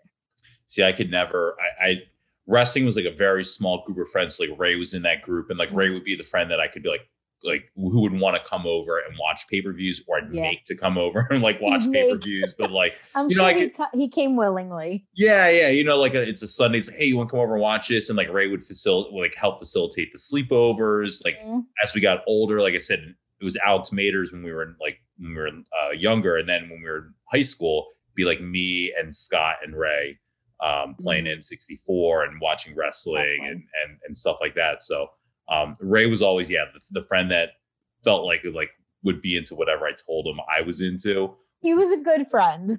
A great friend, but Ray is the friend that got me into hip hop. Really? Yeah, like I liked rap, I liked hip hop, like rap, but my Mhm. dad was very strict. Um, like I can remember like um uh, one of the Salt-N-Pepa songs, one of the two that was hot when we were like Mhm. it was either Whatta Man or Shoop. But uh there's a line in there about like pimp. Uh I think it's Whatta Man, where it's like he's not a wannabe trying to be a pimp. Mhm. And I remember like rapping, and you know, it's like 1994. I am I'm like 11. Um, and my dad is like, he's not a wannabe trying to be a pimp. And my dad goes, Hey, you know what a pimp is? It's a guy that sells pussy for money. And I'm just like, like, oh my God. All right. I, like, I won't. no, I didn't know what that meant, but well, now I do. yeah, it's like okay, let's let's turn on some Stevie Wonder then. Yeah, I don't want to listen to I don't want to listen to this at all. so like I, I was always kind of afraid to to listen to rap music in the house. Okay. I mean, that makes sense. Ray's mom was super down. So Ray, um, Ray's family on his mom's side is uh, a large population of is biracial. Okay. The way I said that is so weird. A large population, Which- a large part of Ray's family is biracial. Yeah, Mhm. um, and so like a lot of Ray's first cousins are half black, exactly like me, right? So again, like parties, you know, uh, New Year's, things like that. Ray, Ray, uh, and his cousins would be over at the house, and like Mhm. they were all from the city, and they would like they would be playing Slick Rick, and you know, just like Yeah. All these all these like artists that I never really listened to in the house, and so Mhm. Ray was like, Ray, like Ray's mom got an "Ol' Dirty Bastard" for like Christmas when Stop we were it. like, yeah, yeah, when we were like ten, and he was like, oh, you can't tell my dad, like, like my dad can't know, and we used to like, and so like we used to sit at the bus stop. And kids would drive by listening to rap songs, and like Mhm. they would have a tape deck in or maybe a CD player, and like all these curses. And we're like, where do you hear curses on the radio? Like, where do you hear these songs? Right. What are the, what is this music? Ray was always the first one in, and I was very naive. I was like very radio friendly, whatever was out at the Mhm. time. So, um, but never got to go to concerts. Really? Yeah. You got to make up for it now. Oh, I go into yeah, yeah, now all the time, and it, but it didn't start to college. That's why you say like, why didn't we like we should have gone to concerts? Like that Mhm. wasn't a thing that I Thing was for like. you. Yeah. Yeah, I never, I never got to go. I didn't know how to do it. My parents like never took me to that stuff. Mhm. Um, my first- we- Go ahead. Well, I was gonna say my first concert was New Edition and uh 112. And I remember like Wow, telling Ray like yeah, I remember telling like like 112, they're on the Biggie album, you know, and, and the Puff Daddy album. Like maybe they'll do some Biggie songs or something, or you know, like but yeah, like that was that was as close as it came for me. we i think my parents went to concerts. They were concert people and they still are. I mean my they my mom likes rod stewart and bon jovi and my dad loves zz top but like they would go to concerts and i think that's where i got my love of music and concerts from was them. I think i mean i remember as a kid going to the beach boys and going to the Monkees concert like at what was it on valley forge music fair like that small it's yes round. that was like I was a little kid going to concerts. And that being said, I think it just resonated with me as I got older. And I love going to concerts. My husband, on the other hand, he's not a big concert fan. So I'm like, well, my friends and I will go to concerts. You stay home. He's just not in that he's not in that crew. He's like, I'm not going to pay money to go see a show. Like, I'm not going to spend all this money on a ticket for a couple hours. Whereas me, I'm like, I don't care. I'll spend as much money as I want. Yeah, how much do you need? as close as I can. Even if I'm all the way at the top, I don't care as long as I'm there. Yeah. Yeah, he's definitely not a concert person, whereas I am 100%. Like my college roommate, who is one of my best friends, she was my maid of honor at our wedding. Um, her and I go to concerts like it's our job, like for real. We, like I said, the one summer we went to, I went to so many concerts. Most of them were with her, and it, we did like the country concerts where they did the mega tickets. We that was like seven concerts right there, and then it was I went to like Backstreet Boys, Dave Matthews. It was like a, I, I think I went to a concert every single weekend from May to Labor Day. do you have a favorite do you have a favorite concert from high school like the From the high like the I would event the time I would say senior year U2 concert. The U2 Okay. concert was pretty amazing. which album was that a specific album that was out i'm not as versed i mean i know a handful of u2 songs I can't remember. I don't think so. I can't remember. I remember there was a heart on the floor, and we were like at the at, at the V of the heart. oh sit down right up in there hmm Yeah, that's but cool. yeah, we went to so many concerts. My like I said, my father, God love him. I think he was. I think he was our driver for most of the concerts. And then when I had my license, depending on where it was, I would drive. I would drive. how about movies any, Uh, any Movies. movies from from school that you were I mean, Dirty Dancing was always like the favorite. That um I've got this Buffy the Vampire Slayer. The movie? Wasn't that a movie? Was yeah, with movie? Luke, yeah. with Luke Perry Yes. and Kristy Luke Perry was Swanson. my favorite. yeah, same. Oh, right, because you like 90210. I love saying. 90210. Oh my god, same. Oh my god, 90 Love, I, love 90210. So I guess it was last year, two years ago, when they started having it back on TV. I definitely recorded every single episode and started from episode one and watched the entire season series. I was obsessed, obsessed with the show. And I, but then like you get to high school and you're like, this doesn't happen. see i i would hear about like these i would hear about these parties and and again from the popular obviously there's tiers to this shit and and your your your level while you had lots of friends right the popular crowd and, and i start off by saying like i never really heard about rumors and even with like kelly brook and like other friends you were friends with right Mhm. like i never heard really rumors about your group of friends but the popular crowd as you would Mhm. call it right the cool kids which was a large group of friends but Right. any range of things that would happen on 90210 you could hear about as far as like cheating on your boyfriend or Oh, girlfriend sure. or fights that would break out or drugs that were being done or just Mhm. overall parties whatever like all that stuff you would you would hear about so that was my impression Right. See, of- I guess because school I was that like, i was missing I was like, this doesn't happen. We don't have these parties. We like, we're not that rich to have these ginormous parties. And who drives a car? Who drives a Porsche? Who drives this? And I'm like, no, this doesn't happen. but people did have nice cars in our school people drove They did. bmws and mercedes and Xterras and x Mhm. and uh lincoln navigators and I remember and, Will uh, Lavelle had his nice little red convertible. What the hell kind of car was that? I can't remember, but it was a two seater little red convertible. Well, it went with the frosted tips. Yes. You know, we've talked about this. He and I have talked about this. It's okay. We talk. It's okay. and laugh. This is great. Oh my God. Well, speaking of 90210, I ended up meeting Jason Priestley in Florida because they in Marco Island where we go every October. My parents have a timeshare. Um, they had a film festival down there, and it was junior year after I took my SATs. I flew down, and he was in a bar that my parent that my parents were having dinner at, and I have a picture with him. And I was like, oh my god, I was I was so like shell shocked, like like I, I didn't know what to say. I was like, I just went up and was like, Can I get a picture with you? Like, and he was short. He was like my height, Yeah, like a little tiny. taller than me. And I was like, This is I didn't think you were that short. Yeah, he's a tiny guy. So you know what's funny is like I so before 90210, I didn't get into 90210 until until Tiffani Amber Thiessen joined, and that's why I got into it Because of Saved by the Bell. because of Saved by the Bell. So I grew up a huge Saved by the Bell fan. Mhm. Uh, when I was 10, uh, nine going on 10.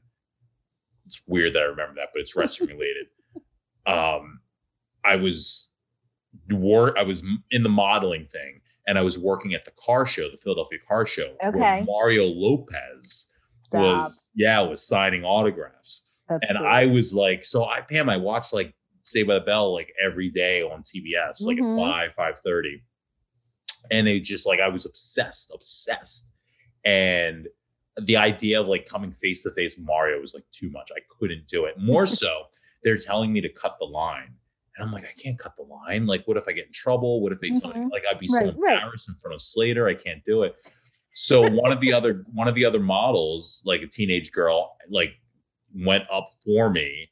And it was like this big line. He's on the stage and went up and like got his autograph and pointed to me. He's like, "It's that kid down there." And I'm like, That's great. You're like, hey. yes, and I still got the autograph picture of Oh Mario God. Lopez. Do you like, still a, have it?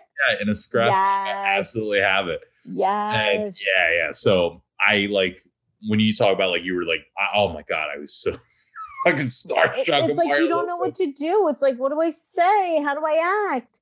And we went and um, Jennie Garth was at the King of Prussia Mall signing autographs. So I have a picture that she signed as Wow. well. Where it is, I don't know. It's in it's in a box somewhere at my parents, but I definitely have hers as well. Um, if I could jump back to high school. Yes, go you, ahead. um, did you have uh anything as you as you're like coming up through school? Was there anything that you you know you were involved in in in sports and you're a pretty good uh, student? You like school. Was there anything that you were starting to formulate in your head that you thought um, I want to do this in college, or I think when I grow up, this is what I want to be? Was that ever thought in your head? No, I mean, you know, when you're younger, you're like, oh, I want to do this. I wanted to be a veterinarian. I wanted to do, you know, that was like my main thing because I loved animals. But then I was like, mm, I'm not really into blood and anything like that. Um, so yeah, I mean, I don't. I did. I my major in college was communications, and I ended up only being in college for a year and a half, and that was college just wasn't for me, and that was that. But it was. I never really knew like what where I wanted to be and what I wanted to do. What I'm doing now, I enjoy, but at the same time, I'm like, mm, could I do something else? Probably. I always honestly, I thought it was would be like a great job to be like an event planner or party planner or wedding planner. But at the same time, I'm like, I want my weekends. I don't want to, I want a nine to five job, but I want to do these fun events. And that's pretty much what I do for my company now. Well, when we were in the office, I do all our events for work and I work at Health Advocate right now. So when we had events, it was, you know, I put on all the parties and all the fun stuff.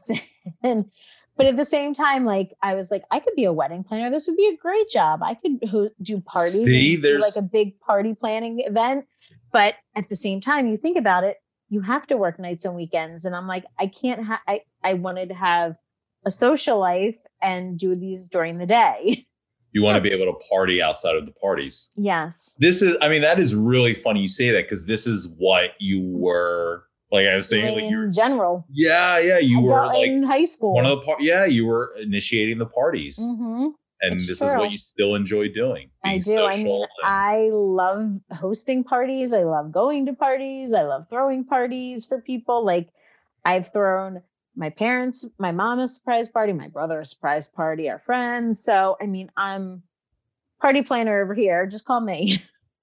so you went to. uh I'm going off the top of my head, but in my head, I feel like you went to Bloomsburg. I did.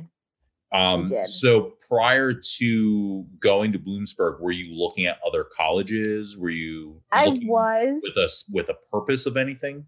No, I mean, we did a college tour of like Pennsylvania colleges. Like um, we went to Lock Haven, um, East Stroudsburg. What was the other one? Um, Millersville, Bloomsburg. I'm trying to think of the other one we went to. No, just naming everything from the Poconos up. uh, I can't remember. There's one more, but I know like Lock Haven, I wouldn't even get out of the car. I was like, I'm not going to school here. Like my mom's like, you have to get out and walk the campus. So to this day, we make fun of my mom. You have to walk the campus, but What legit, it? We wouldn't. I wouldn't get out of the car. I just didn't like it. I was like, this isn't my school. I'm not going here. End of story. What was it about? What were you seeing in the car that you knew? It I wasn't your I don't know. It was just kind of like dull and dreary, and it just wasn't. It wasn't a place I wanted to go. It wasn't a place I could see myself spending every day at. And I was like, nope.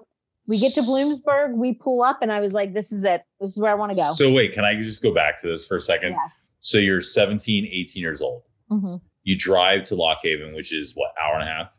Uh, something like that. Yeah. You're with your parents. Mm-hmm. You drive up, And I say, get- we're not getting out of the car. not getting out of the car. Let's let's go back on home. 100%. My dad goes, okay, let's go. My mom's like, no. How do you know? How do you know you're not going to like it here? I was like, from the second we pulled in, I don't like it. I'm not getting out of the car. Wow. Mm-hmm. That's so um Such a brat move. Yes. yeah, that's like the first sign of like soup of like stereotypical bratness. I know. Oh, that I I've seen. Fully- just like I fully picture you to that. like I picture you like like all right, Mhm. so I picture you with your arms folded in a hoodie with like your with like your crinkly hair, just being like, "I'm not getting out of the car." 100%. That's exactly go it. That's exactly it. My parents will attest to that because I was like, I'm, so so we're not getting out of the car. Wow. So whenever we go places, mom's like, come on, let's go. I'm like, you have to walk the campus, don't you, mom? You got to walk the campus. So, um, did you go to all the other schools? Did you visit the other schools? We visited them. Yeah. We, I, I feel like we made a weekend out of it and we did all of them. you just drove just up did- 309 and just kept on Just- going. yes. Did you um get out of the car for the other schools? Yes. All right. yeah. So we walked around other campuses and I was like, Bloomsburg it is. That's that was my first pick, my first choice. And luckily I got in and What I was you like, oh, I'm gonna go to Bloomsburg. And I wanted to be like away, but not too far away. Cause I still wanted to be able to come home every now and then and work and see my parents and friends. And at the same time, it was it was just far enough. Like it wasn't like they could just stop by on their weekend out kind of thing, you know. It wasn't Cabrini, it wasn't Villanova. They couldn't just drive drive over one day and Sure. come say hi. It was just far enough away. Nice 2-hour drive. So you, when you say you wanted to work, so you were still playing. So you worked to at Sports Authority till 08. So you were still coming like that, yeah. back. I, every now and then I'd come back and I'd work. Yes. Like I'd pick up a shift. Like the, I still had my job there. Um, and I'd pick up a shift every now and then if I was coming home for the weekend. How do you stay dedicated to like coming back and picking up shifts when you haven't been working for three and a half months? I think because of it was more to see my friends and I needed money for school and jobs up in Bloomsburg were few and far between and the pay was crap. Hmm. It was way less than what I was getting paid there. So I was like, oh, I'll come home and work a shift or I'll come home and babysit or I just come home to see, you know, there was an event going on and I'd come home for that. But yeah, I'd keep my I kept my job all through college and it, you know what, it worked out well because my friends would come up and visit in Bloomsburg, or I'd come home and we'd have a party, or we'd, you know, just catch up, or I'd just go in, work, and come home. And it was nice because Kevin DeProsperous was up there, Megan McDougal, Chris Gebert was up there, um, Brianne was up there. So it was there were still people from high school, and we'd we'd always carpool home. If one of us was going home, who wanted who else needed a ride?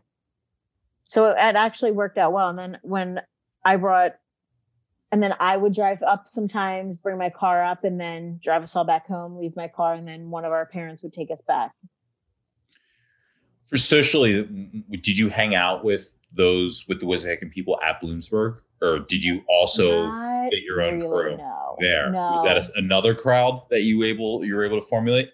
yeah, yeah. I have like my college, my college friends too. And then like we'd, you know, you'd go to other colleges to visit friends. And I went to Penn State to visit Katie Ryan. And we went to where did um where did Jamie and Lauren go?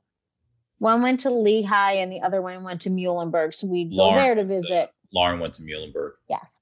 Yeah, we went up there to visit. Um yeah, we would it was it was nice to be close to like your friends' colleges so you could just go and visit if you wanted to. But then other times it was, you know, does anyone want to come here? Or we're we're going out, or it was it was nice to be far enough away, but not too far away Hmm. At the time. So it worked out worked out well. But yeah, like I had my college friends, which, you know, it's funny. I'm friends with my college roommate who was my so in when I first went to Bloomsburg, I was in a triple with two other girls. In a triple. And then in a, yeah, there were three girls in one dorm room. oh, okay. All right. So I didn't know what that meant for. two uh two bunk beds and one loft kind of bunk bed with your computer underneath in the small little dorm room. Sounds like a great time. Uh, no, it was not. It was not. And I mean, my roommates were not the best. Oh, So when a room opened up, my friend Maureen, who lived down the hall, she was also in a triple room as well. We decided we were going to live with each other come second semester. And she is now currently one of my best friends. Ah. Yeah. So, I mean, there's a few people that, and then our other friend Crystal and CJ lived across the hall from us. And the four of us are still like super, super close. We text almost every day. We see each other as much as we can before COVID. Um, but yeah, the four of us, we are all so very close still, which is nice.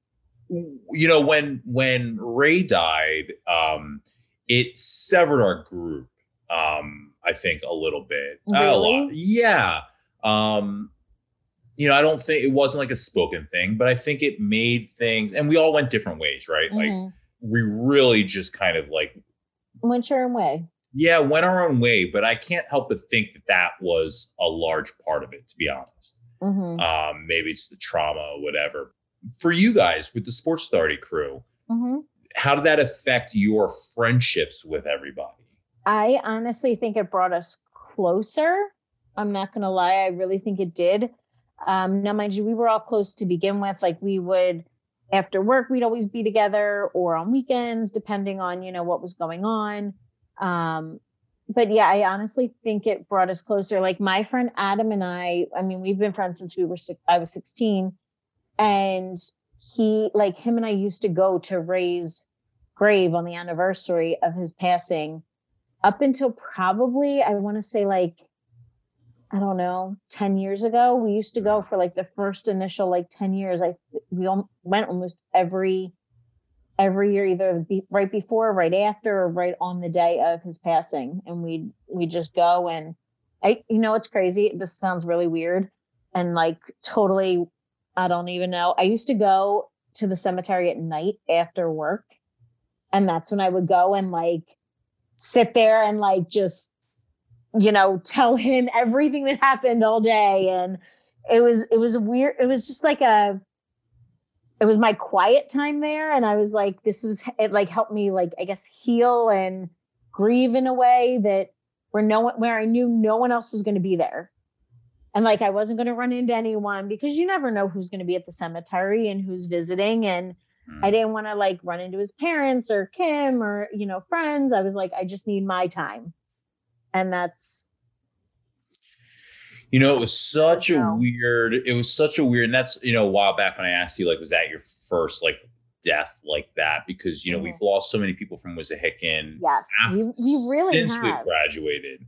We really But have. for it to happen like in real time while Mhm. we're in school was such a unique thing. Um, and I think about like how I handled it, and I think I still handle it the same way. I think I was just very like, I try to just be open about it, Mhm. and I think that that mitigated the the. I hope this doesn't sound like a negative word, but the dramatics of it Mhm. and I and I um I don't know, I'm just curious as to like your perception of kind of like the first like I felt like that was like the first real big death in our school period. It, I think it was. I don't think there was one anyone before him that I can remember.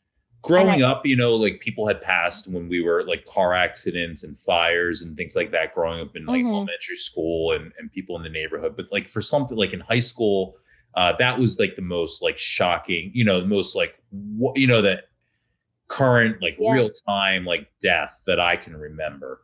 I Um, mean, I don't think there was one before that that I can remember that was that, you know, that was in our class that was someone we all knew. I mean, whether it was in passing, yeah, you ran you you end up in class with at least I would say every single person that we went to high school with at some point in our schooling.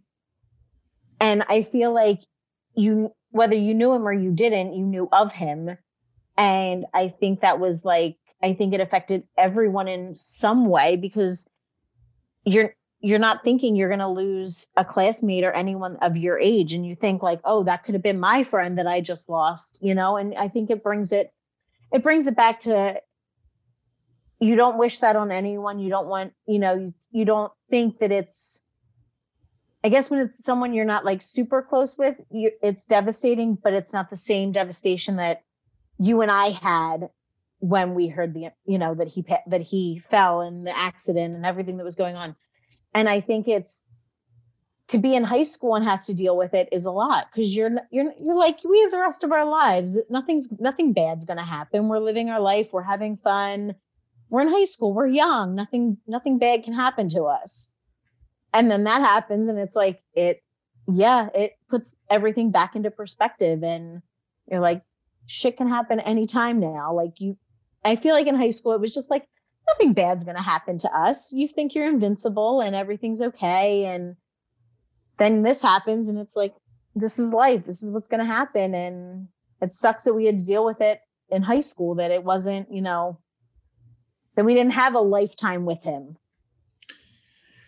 Uh, yeah, I um, I I had a have a very vivid memory of sitting with Ray and Alyssa Maley um, mm. in the upstairs cafeteria and talking about like future life and like mm-hmm. the type of things that we thought we were going to do mm-hmm. um, as grown-ups and like what our friendships would be like and like you know even like down to like what we thought we would be wearing and you know like you know like and and and like you know just thinking like so far ahead in our head it's like you know when we're 24 i bet this is what we'll be doing right um it was and such that a seems like a lifetime like you know a lifetime in the future that you're not thinking like something bad's going to happen to you and your friends. Yeah, it, was so foreign um, that type of experience that I think even in real time, I think I struggled with um, and this may even come off like I don't know like removed from reality but I don't know but like I struggled with what was the proper reaction Really? I I felt like um felt like all eyes were on me. That makes sense. I on, mean, on morning. Because you, you were so close and everyone knew that you guys were such good friends. So I got yeah, that that would make sense. But 100%. even you know, like I I don't know, like I, I don't even know if I knew that. I just felt like I don't know. I just felt like there was like a when I I just felt like being around there was like a spotlight on it, and it felt weird. And I felt um I don't know. I I think all the growing. I think like all since that time, I felt like I I and that's why I said like it felt like I don't know like robotic or like the way that I responded to it was just very like realistic. Like I can talk about how I felt about it without mm-hmm. being without. I guess I said like lack of dramatics or not dramatic. Like I, I felt like um I could talk about it without being so Emotional visually. About it. Yeah, yeah, yeah, which I think comes off as impersonal or unemotional or like I said, robotic. No, I think it's just everyone deals with grief in their own way. And if that's the way, you know, it's, you don't want to, maybe you didn't want to be emotional around other people, but when you were by yourself, you were, or with like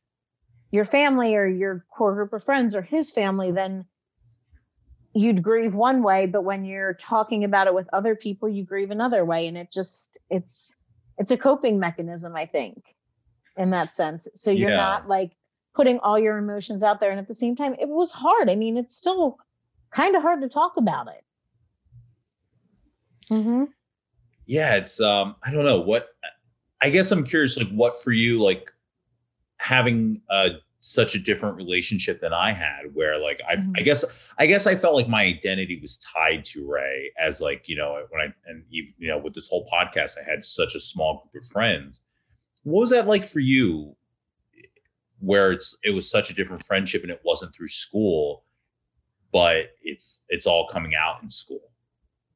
I mean, I guess people didn't realize that him and I were so close because like I said, it was it was my work crew and he was through work and I would like I said, we didn't have classes together. It was a hey, how are you kind of thing in the hallway, but it wasn't like we'd stand outside school and chat for an hour because we knew we'd see each other at work and that's when we would talk.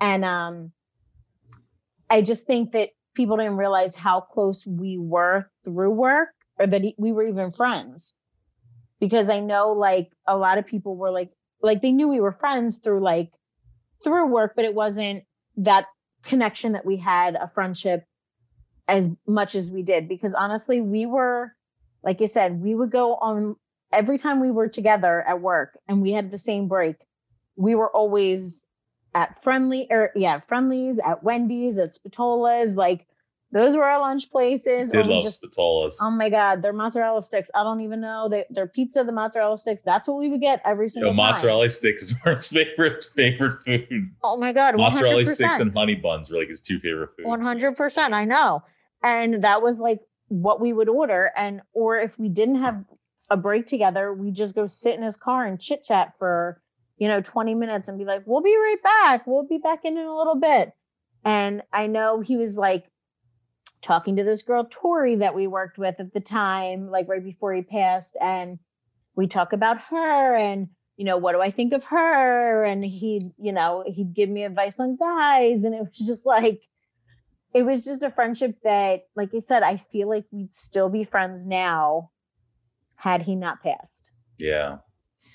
But yeah, I think it was, and I like going to school, it was hard to like go back and after he passed and like have people ask, you know, how are you doing? And it's like that emotional, like you really don't want to talk about it. You, you just kind of want to go through your day and get through it and, you know, not, not that you didn't want to think about it, but at the same time, I'm like, I don't want to be. I remember having to leave class because I would get emotional and I'd start crying. And I'm like, I can't be in class right now.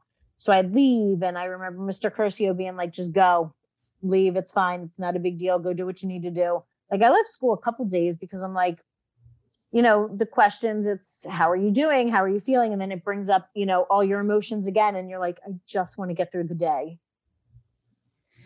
Yeah. We took the Now- full week, I think. Yeah, I was going to say, did you take? I know you took the whole week, but like after that, how were you at school? Was it like you said you weren't really dramatic about it, but were you getting questions? Were you, or was it I- just kind of like a robotic motion, like just spitting out the answers kind remember, of um, thing? you know, I I can only remember like handful of moments. It was a blur. Like I, I know it know really was. I, took the week off Mhm.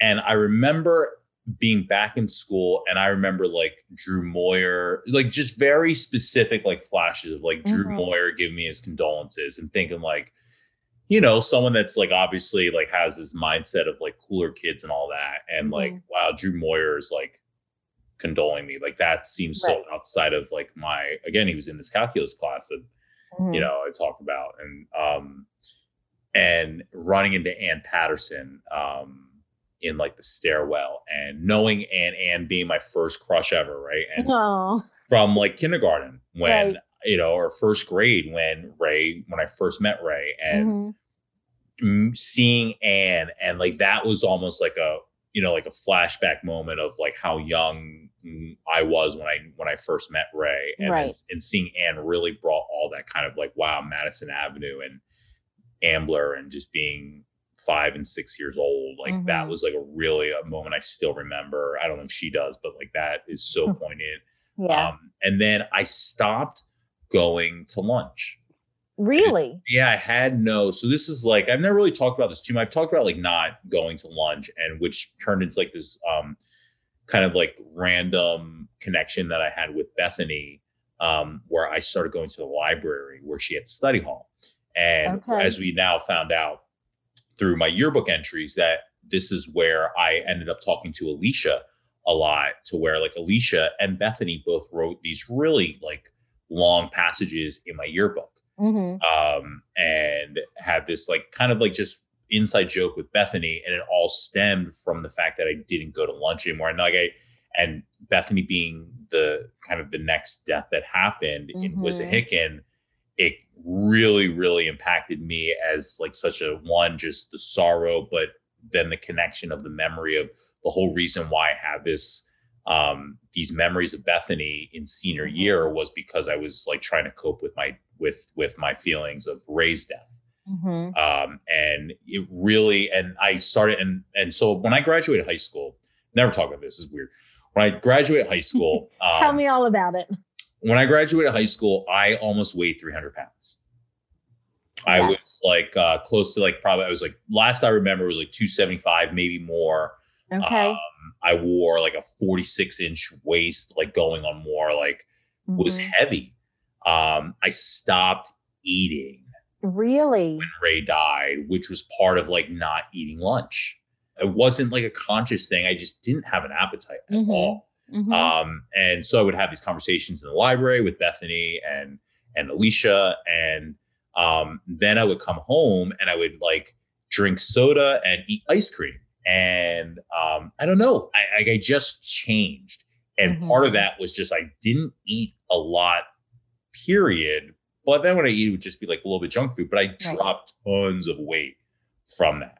Mhm. um, to where like I, you know, one by the time I graduated like college, I was like 185 pounds. Wow. Yeah. Wow. So I've like found a, a happy medium, uh, you know, since then. But that was like a, you know, that was like a direct effect of Ray's passing that I can't, you know, I don't know if I guess it was depression. I don't know. It probably Um, was. I mean, I know I was like, I, you don't, I know with anyone that pa- like close that passes, I'm not hungry. It's just my way of coping. And it was your way of coping too. Yeah, it was. It's it's the weirdest um thing, and it, I'll be honest. I don't know if I ever dealt with it like the right way, the proper way. I don't think Um, there is a proper way to deal with it. Honestly, it's the way it's however you you do you. I mean, we actually we had another friend who passed away that worked at Sports Authority as well a couple years later, um, and he's actually in the same cemetery as Ray is. get out. Yeah. Mm-hmm.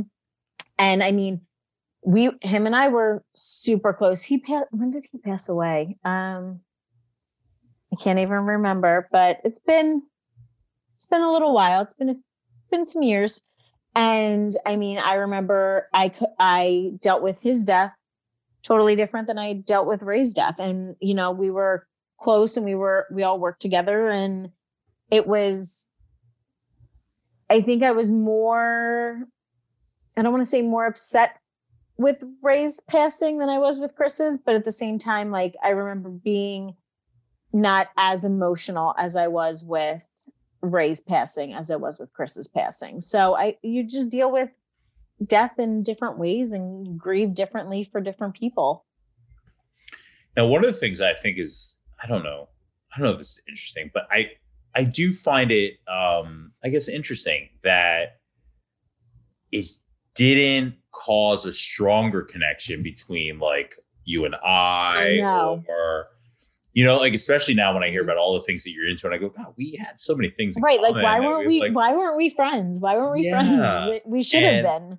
And you know maybe this is you know i talk about like that kind of i felt like was like kind of a catalyst for our crew all going different ways and maybe it wasn't maybe Mhm. maybe they all will listen to this and go like dude you're crazy we just were growing up and Right. i'll move You grow apart. It happens. It could be it. but it, you know i'm also willing to accept that maybe it was just an internal thing and and so if anything if i wasn't closer to um you know my friends that i was always close to i probably wasn't going to be close to you now from that but i, Right. I definitely felt like a, a period of time where like we were trying to get to know like Sports Authority guys and like trying to like have that bond but man, I'll be honest, like it was just really fucking awkward. It was like it was just a really odd, you know, it's just like here's kids just trying to deal with trauma in the most Yep. unexpected way and pull our shit together. You right know, at such a young age i feel like if it was if this had happened when we were in our like mid 20s late 20s i feel like it would have been a totally different experience for all of us as well like i feel like we probably would have bonded more and we would have spent more time together but when you're at that age i feel like everyone's in like different places and i, I don't even know i don't Yeah. know it's just the way it happened is i mean it still makes me sad to this day yeah. It's uh and I it's go ahead. No no you got um it's funny because i was like the day of the accident i was like it was my day off. I was i was like oh i'm gonna go up ray's working our friends are working i'm gonna go up and visit. And then the day progressed. I was at the mall i was here and there doing running errands and i remember getting a call going. I forget i can't remember who called me because that is like a total blur being like there was an accident ray fell get up here as quick as you can. And i was like what's going on? Yeah. Um and i was it- like i should have gone up there. You know like you think of the like I, what should i have done like that day? I just remember being like why didn't i go? Why what was the reason i didn't go up there? I should have been up there to hang out and that would have been my last time to see him. Those are the things that like went through my mind that day that was actually one of Ray's three jobs. Uh, right, Ray did like um, Ray did like uh, landscaping and plowing Mhm. and um, and uh, a few different things. So like Ray loved money. Ray uh, crashed and loved buying old cars. Uh, old, Mhm. not as in classics, but like old as in like not in great condition. Mhm. and like you know, he loved he loved chains, silver chains, and yes, he might. He for sure loved those chains. and and pagers. Right, he was like like up on the pagers and like just liked being stylish, and so that Mhm. cost money, and so Ray worked. So if there was a shift to take, Ray took it. He was taking it. uh, I was like, I was at a friend's house, and I was. I remember that was the day Ray, uh, the day that Dale Earnhardt died, also. Mm-hmm. And I remember that and kind of following that news. And I was out of the house until like eleven o'clock that night, Mm-hmm. so I had no idea. No No, one knew where I was, and I didn't have a pager or cell phone at the time. And so it wasn't until I got home after eleven o'clock, and I had a bunch of voicemails and I Mhm. got through like one and a half voicemails. I had a knock on the door, and Oh, it was one of one of my friends and one of and one of Mrs. Campion's friends, and I Mhm. was just like, whoa, you know, like and and um, I remember like having to get to the house, and it was like the house was just packed with people, and it was like I don't know. By that point, it had to be like one in the morning, and Mhm. just packed with people, and and I think for like the next week, we pretty much just stayed at the Campion's house. Yeah, I mean, I I know we stayed like we all pretty much stayed together. I know I had my mom had we had so many people at our house, like the Sports Authority crew, and she was like, sh- my mom's like, I didn't know what to do. I just kept baking and cooking, and I was like, I I'm feeding you guys, and no one wanted to eat, but at the same time, you did, and yeah, we had like the Sports Authority crew was at my house in Blue Bell, and none of them lived that way, but they all came to my house, and that's where we all congregated, or we were at the Antonucci's, and yeah, it was a lot. Yeah, you know, the, the- like again, the, the phrasing that I brought, just like we were just these kids that just didn't know what the fuck to do and what you know what I mean. how to just kinda react to that. You- yeah, it was the, first, time, that someone you're close with, or even your age, has passed, you don't know how to react to that. I mean, yes, a family, you know, a family member, grandparent, something, someone passes, it's devastating, but at the same time, it's it's a different feeling when it's someone you're close with, someone your age, someone you're friends with. Yeah, It's definitely different, definitely different for, you know, how you grieve for different people. yeah, yeah, Mm, and we've lost we've lost a good amount of people from high school, which is so Every- scary. every time it brings me back to Ray. Every Oh, 100% when I hear something. Yes. it, it always, no matter the age, the circumstance, um, it Mhm. always brings me back to Ray. Yep. Um, but it's it's yeah, and, and I don't know if it's if if that's why, but I I feel so, um, and I don't know. I, I I've asked other people from other like school districts, just other friends, and it's Mhm. like it does feel like our class has had this. I hate to say a cloud, but it just feels so But it's- common. It's it's true. I mean, how many what is it? 10? I lost count a while ago, but it's it, I mean It's too many. Too many a- for our high school. It's a lot, especially when we weren't a large class. No, we were 393 kids. Like we weren't huge. We weren't a North Penn class of like a thousand. Right. And it, and it feels like like 5% of our classes died. Mm-hmm. And I'm sure I'm I'm sure there's people I haven't heard or you know, but still it's it's just so crazy. Yeah, well that's you know that's the thing is like you know Paul Cannon talked about that like not knowing some of them and and and when I was talking to um when I was I did an interview with Aram I I, Mhm. I don't know if I did if I knew and forgot or just never knew but like I didn't know about Keaton um You did? yeah Keaton ki- uh, Keaton died of cancer No. yeah I had no idea. yeah like you know what I mean like so there you go Wow. Yeah. I mean, I guess if you're not on social media with people and nothing gets posted, you wouldn't know, especially Yeah. if they don't live in, you know, the surrounding area.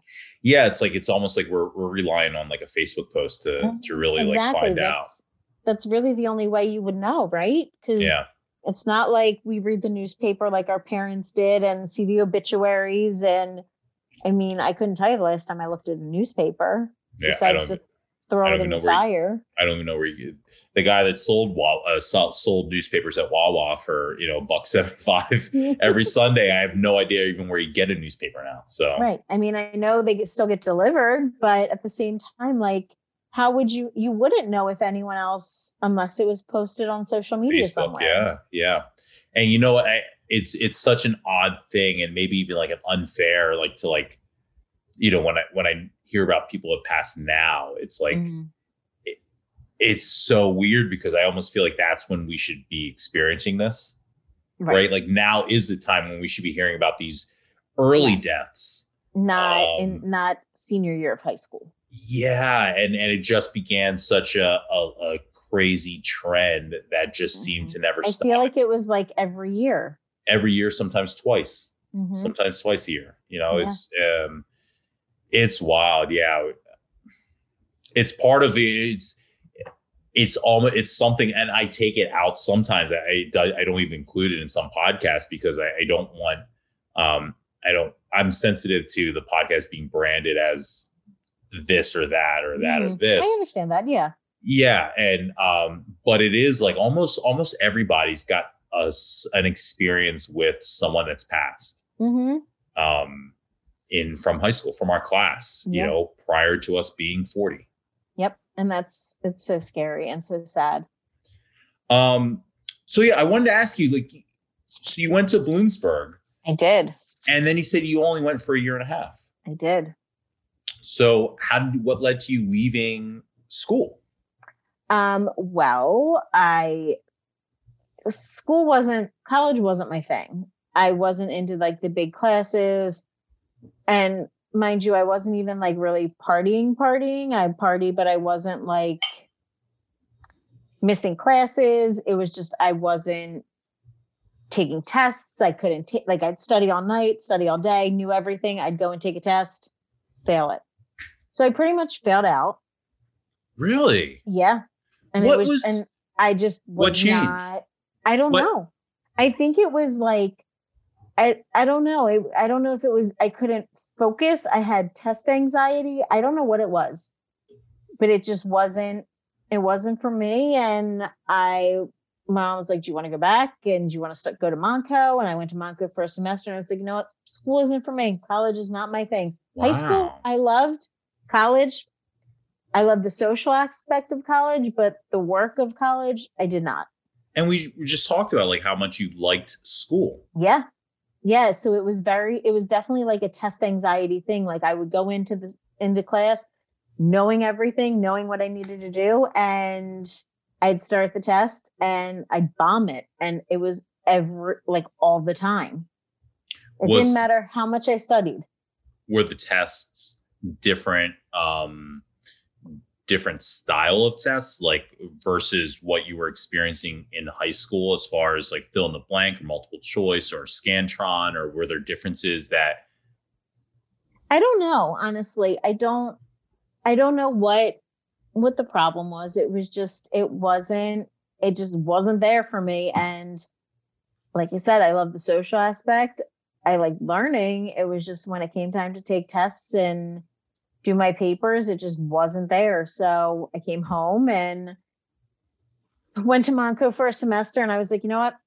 School's not my thing anymore. It was my thing in high school. College is not. And yeah I stopped going to school and I worked at Sports Authority full time and moved from Montgomeryville to King of Prussia for Sports Authority and worked there and ran their delivery and assembly stuff for a while. And then I quit there and got a job at um, a banking company and worked there for seven years until I got laid off. And then I ended up putting in my resume at Health Advocate, where I am now. And my friend Adam, who worked at Sports Authority, and my friend Brian, who worked at Sports Authority, both worked at Health Advocate at the time. And I ended up going there. So I've been there for six years. wow so it sounds like you i don't know you i hope i i don't i hope i don't say this like improperly but like just go a very um modest career path Yeah. I'm I've always like had it in my brain that I have to have some semblance of what I did in the past, or I should be what I'm doing now should be a, a little hints of what I want to do in the future so I can showcase that. But it sounds like you, mm-hmm. um, with leaving college, gave up that stress or that pressure. And yeah, I mean, yes, yes and no. I mean, it's stressful to find a job that, I mean, right now I can on my resume, I could probably put a list of, you know, 10 pages of different things I've done at both jobs. But at the same time, it's so hard to find jobs that'll take someone that doesn't have a degree. And that was always my issue. Like with certain things, I'm like, I've done this before. I can do this job. I've done it in the past.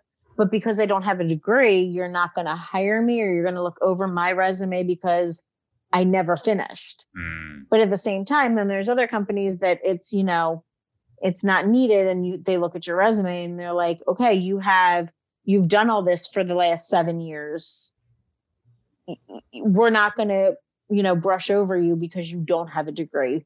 We'll bring you in for an interview and see, you know, see how you do. And I, like you said, when I left the bank, when they laid us off at the banking company, I had put in seven years there. It was, I started it as an admin and I did reception and then I did travel and then I did, I would um do all the voiceover stuff. Like I'd listen to the the voices for the training and make sure nothing was, you know, all the words were said properly, everything was correct. Mm. And then I do um I was doing interviewing for subject matter experts in the UAE, all over the place for this banking company to have them put in, you know, information for our training.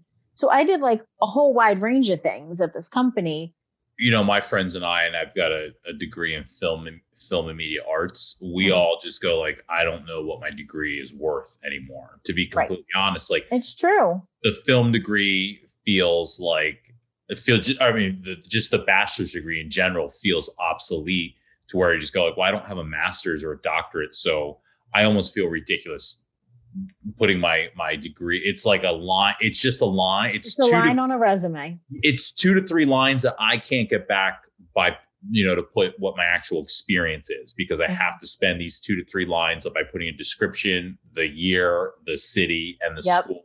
And it's just like yep. I wish I could just talk about more of my real life experience that makes me more qualified. Right, exactly. But I put it on there because I'm trained to put it on there, and I don't think it helps me in any way.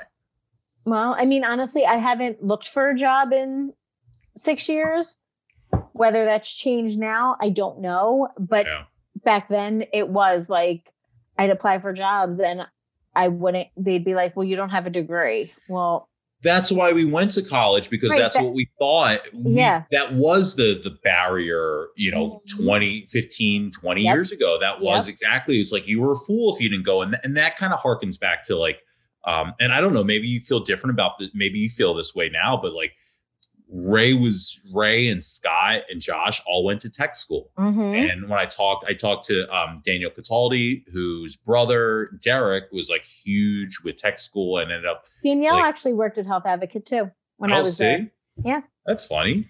Mm-hmm. Um, but like he like worked in, uh, ended up getting like working in the union, and and Danielle and I talked a lot about like that whole persona of not going to college or going to tech school. Mm-hmm. Um, one of the things that when I talked about like that, that sit down with me and Ray and Alyssa, where we talked about like our future, definitely part of that future is that Ray was like working.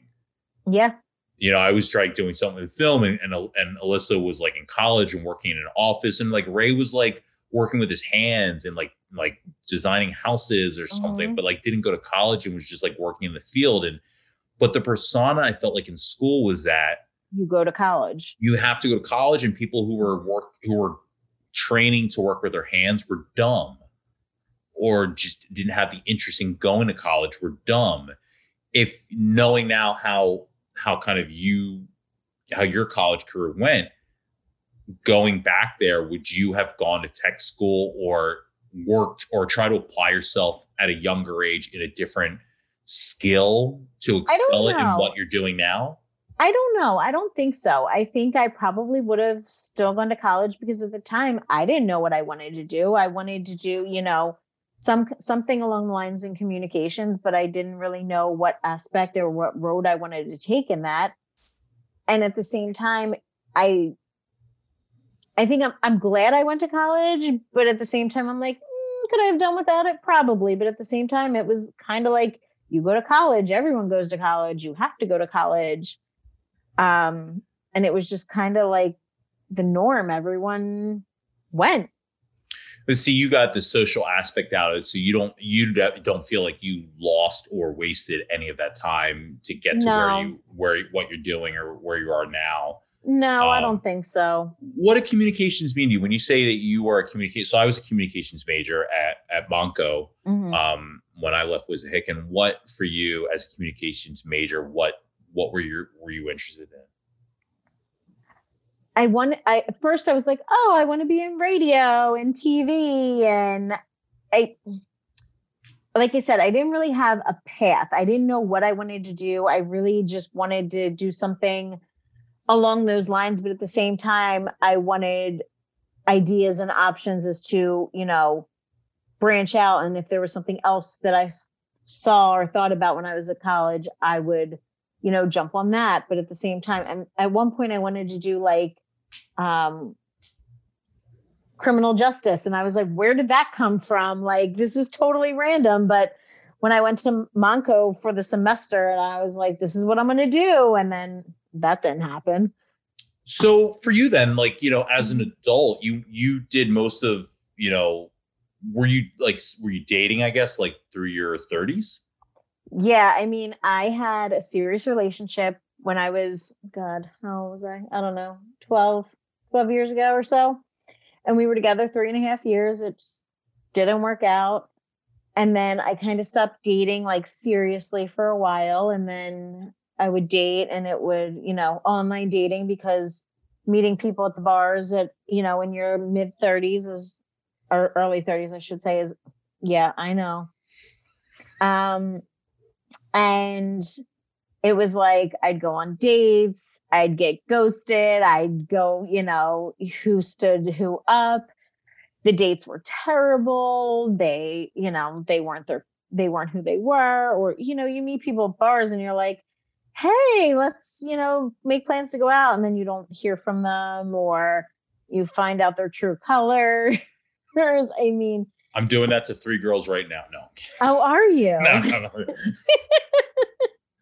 I mean, it was it was a lot dating, and I I mean I I hated dating Mm. because you you know you start dating someone you you date them for a couple months and then it's like all right well this isn't going anywhere we're getting older don't waste our time just end it and then i actually like so it's funny my husband and i met we actually started like talking six six and a half years ago on plenty of fish Oh yeah, POF. yeah, that's where we started talking, and um, we stopped talking for uh, probably a year and a half. Like he was seeing someone, I was seeing someone, and I got back on, and he was on, and I was like, "Hey, stranger!" And we went out on our first date at Redstone. Oh, on plenty of fish. You met, but you re- reconnected on plenty of fish. Yep. That's so Yep. suburban. I love that. Yeah, so I know, suburban. isn't it? And then you went to Redstone. Yeah. We went to Redstone, and I got my. Stoli The and Miss meeting. yeah, Yeah, that's so suburban. I love I this. know, isn't it? Tell me about your date at the cheese at the Cheesecake Factory. what cheesecake factory? New One in King of King of Prussia. You had to go eat cheese. No? Mm-mm. Oh, that's super suburban. I was just like hoping to continue the trend. No, no Cheesecake Factory. Mm, all right. I don't even th- hold on, babe, husband. I don't even think we ever went to the Cheesecake Factory. Really? That surprises whole me. time, in the whole time we've been together. Wow. You were like Cheesecake Factory is like the like the creme creme de brulee. Maybe that's wrong to say for Cheesecake Factory, but like that's where like I feel like that's like the nice restaurant in the Yeah. back then. No, we never. I mean, I don't think we've ever gone there. Now that I think about it, but yeah, we four years ago, four years ago in November, we went on our at first Redstone. at Redstone. We went on our first date, and we've been together ever since. What um what felt different? I mean, obviously, so you talked about like the biological you know, clock and all that stuff. Um, was did you look at you know? I ask this because like now as I'm I'm 37 and single and not close and want to have kids and all that, right? I look at like I wonder about like things that were problems in the past and I sometimes think like, oh, that's not a big deal to me now. Like that's mm-hmm. not a mm-hmm. reason to break up, but like for you going as long as you did, not being married and, and getting into your mid 30s, mm-hmm. did your perspective on what I don't know, I don't want to say what you can tolerate, but no, that didn't change one bit. Absolutely not. What was different? What was different here that at I, this point in your life? I mean, I think especially point, when you started off by saying like you didn't want to have kids. Yeah, well, that I mean, I didn't want to have kids up until I was probably like 30. And then I was like, I could have some kids. I could do this. It's not, it's not terrible idea. yeah, I would like a few little ones running around. Um, but no, like nothing, my like, I guess standards as you would call them, I don't know, for what I was looking for in a relationship changed depending how old I got. It was, you know, I stuck with what I wanted and he was just the right fit that came along. Yeah, and right you know time. what? I honestly, when we went out on our first date, it's so funny. This sounds terrible. So dating online, as you know, is an experience in itself. And it was like I would text my friends, like, this is who this person is, this is their phone number if you like i'd go on dates if you don't hear from me within like two hours call the cops yeah, call yeah, my yeah, phone check in. So when my husband and i met i had texted my friends and i was like all right text me in a couple hours. Now mind you we're like four hours into our date at dinner. It was like the longest date ever and i i knew on our first date that that was it that he was the one and i was hoping he felt the same way but yes i knew it was just there was something about him, something about our conversation. We could just, like I said, our date went on for like four and a half hours. And, and that was the longest date you had had. Oh yeah, or oh, longest yeah. first date you'd ever had. and had. my phone legit is blowing up because my friends are like, "Are you okay? Are you alive? Do we need to come get you? Do we need to come save you? Are you at Redstone still?" So he sees my phone blowing up and he's like, Do you need to get that? And I had to tell him why my phone was exploding at that point because, well, I told them to check in on me. Mm-hmm. but yeah, so we, my standards hadn't changed and it just works. It, he fit, he fit my criteria. wow. Yeah. And then, like, really over the last like two and a half years, things have just like, mm-hmm. yeah, we got engaged and then we planned our wedding. We got engaged in November and we we planned the wedding for the following September. And then, like I said, we were we had the wedding. We put the house up for sale. We found out we were pregnant. We sold our house. We bought a new house, and we moved, and then had the baby. Was there a reason for such a quick engagement? Can I ask that? Um, no, we just decided we were we were just started looking and a lot of places were booked into 2020. Mm.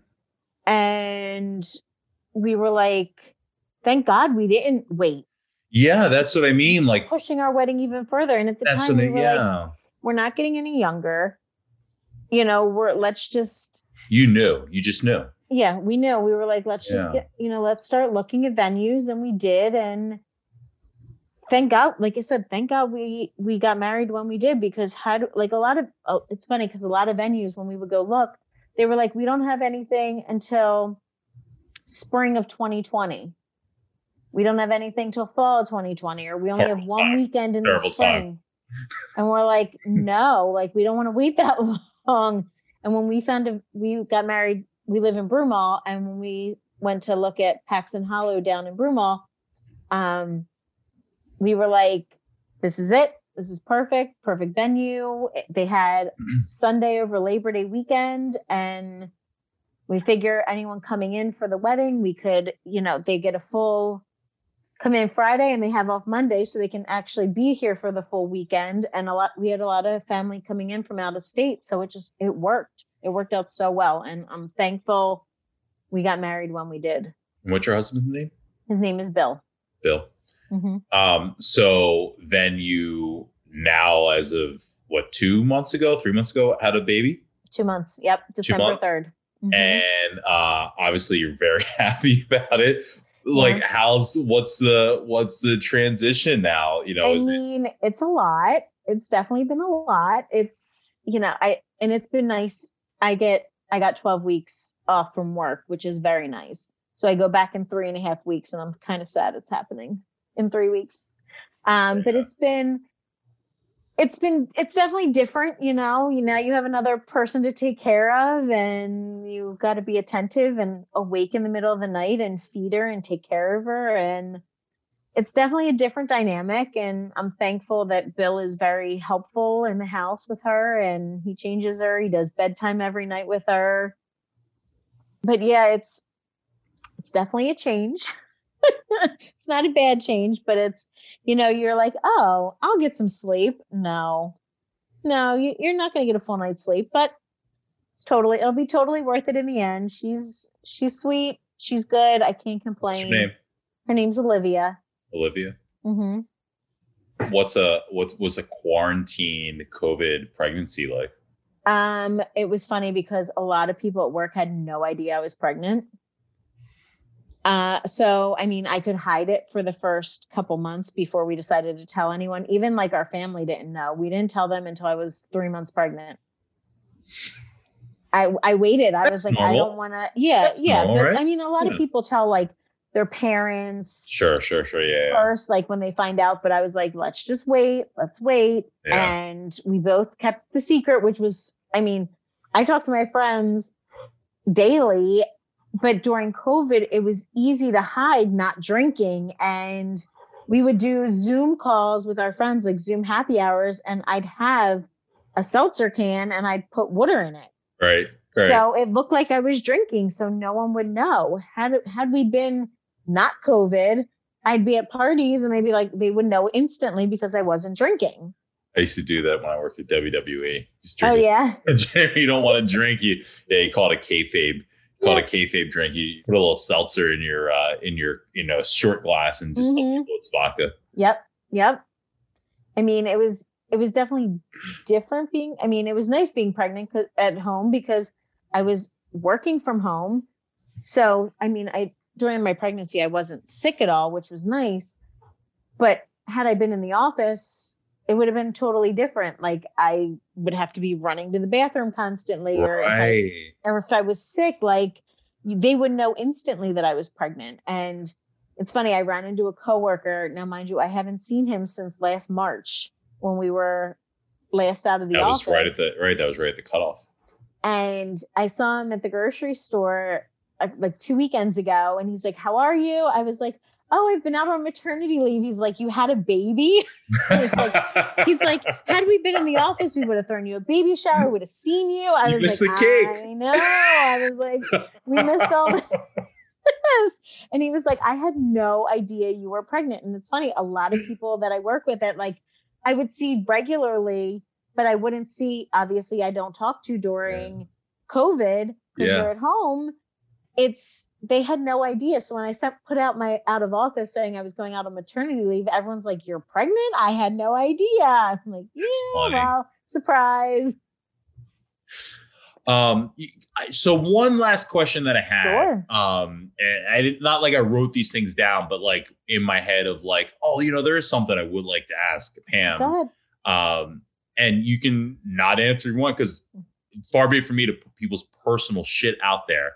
But No, there's when you know I when Pam Lacey is brought up, Mhm. um the thing that i think most common people say to me besides your sick obsession and cult like uh, Mm. induction of other people into the dave matthews world is that hey, i think pam's dad won the lottery he did. He 100% did. That's a true story. all right so i said like i, I you know i didn't didn't want to bring it up if you don't want to talk about No, it because like i don't want to because you hear these things about people win the lottery and then it's like their life just goes to shit because every crooked fucking horrible person comes into the world. What? Tell me about it. Okay, so when we lived in Norristown, now mind you, my father played the lottery all the time, all the time. Okay. It was like a daily occurrence. We're talking like the TV lottery. Yeah.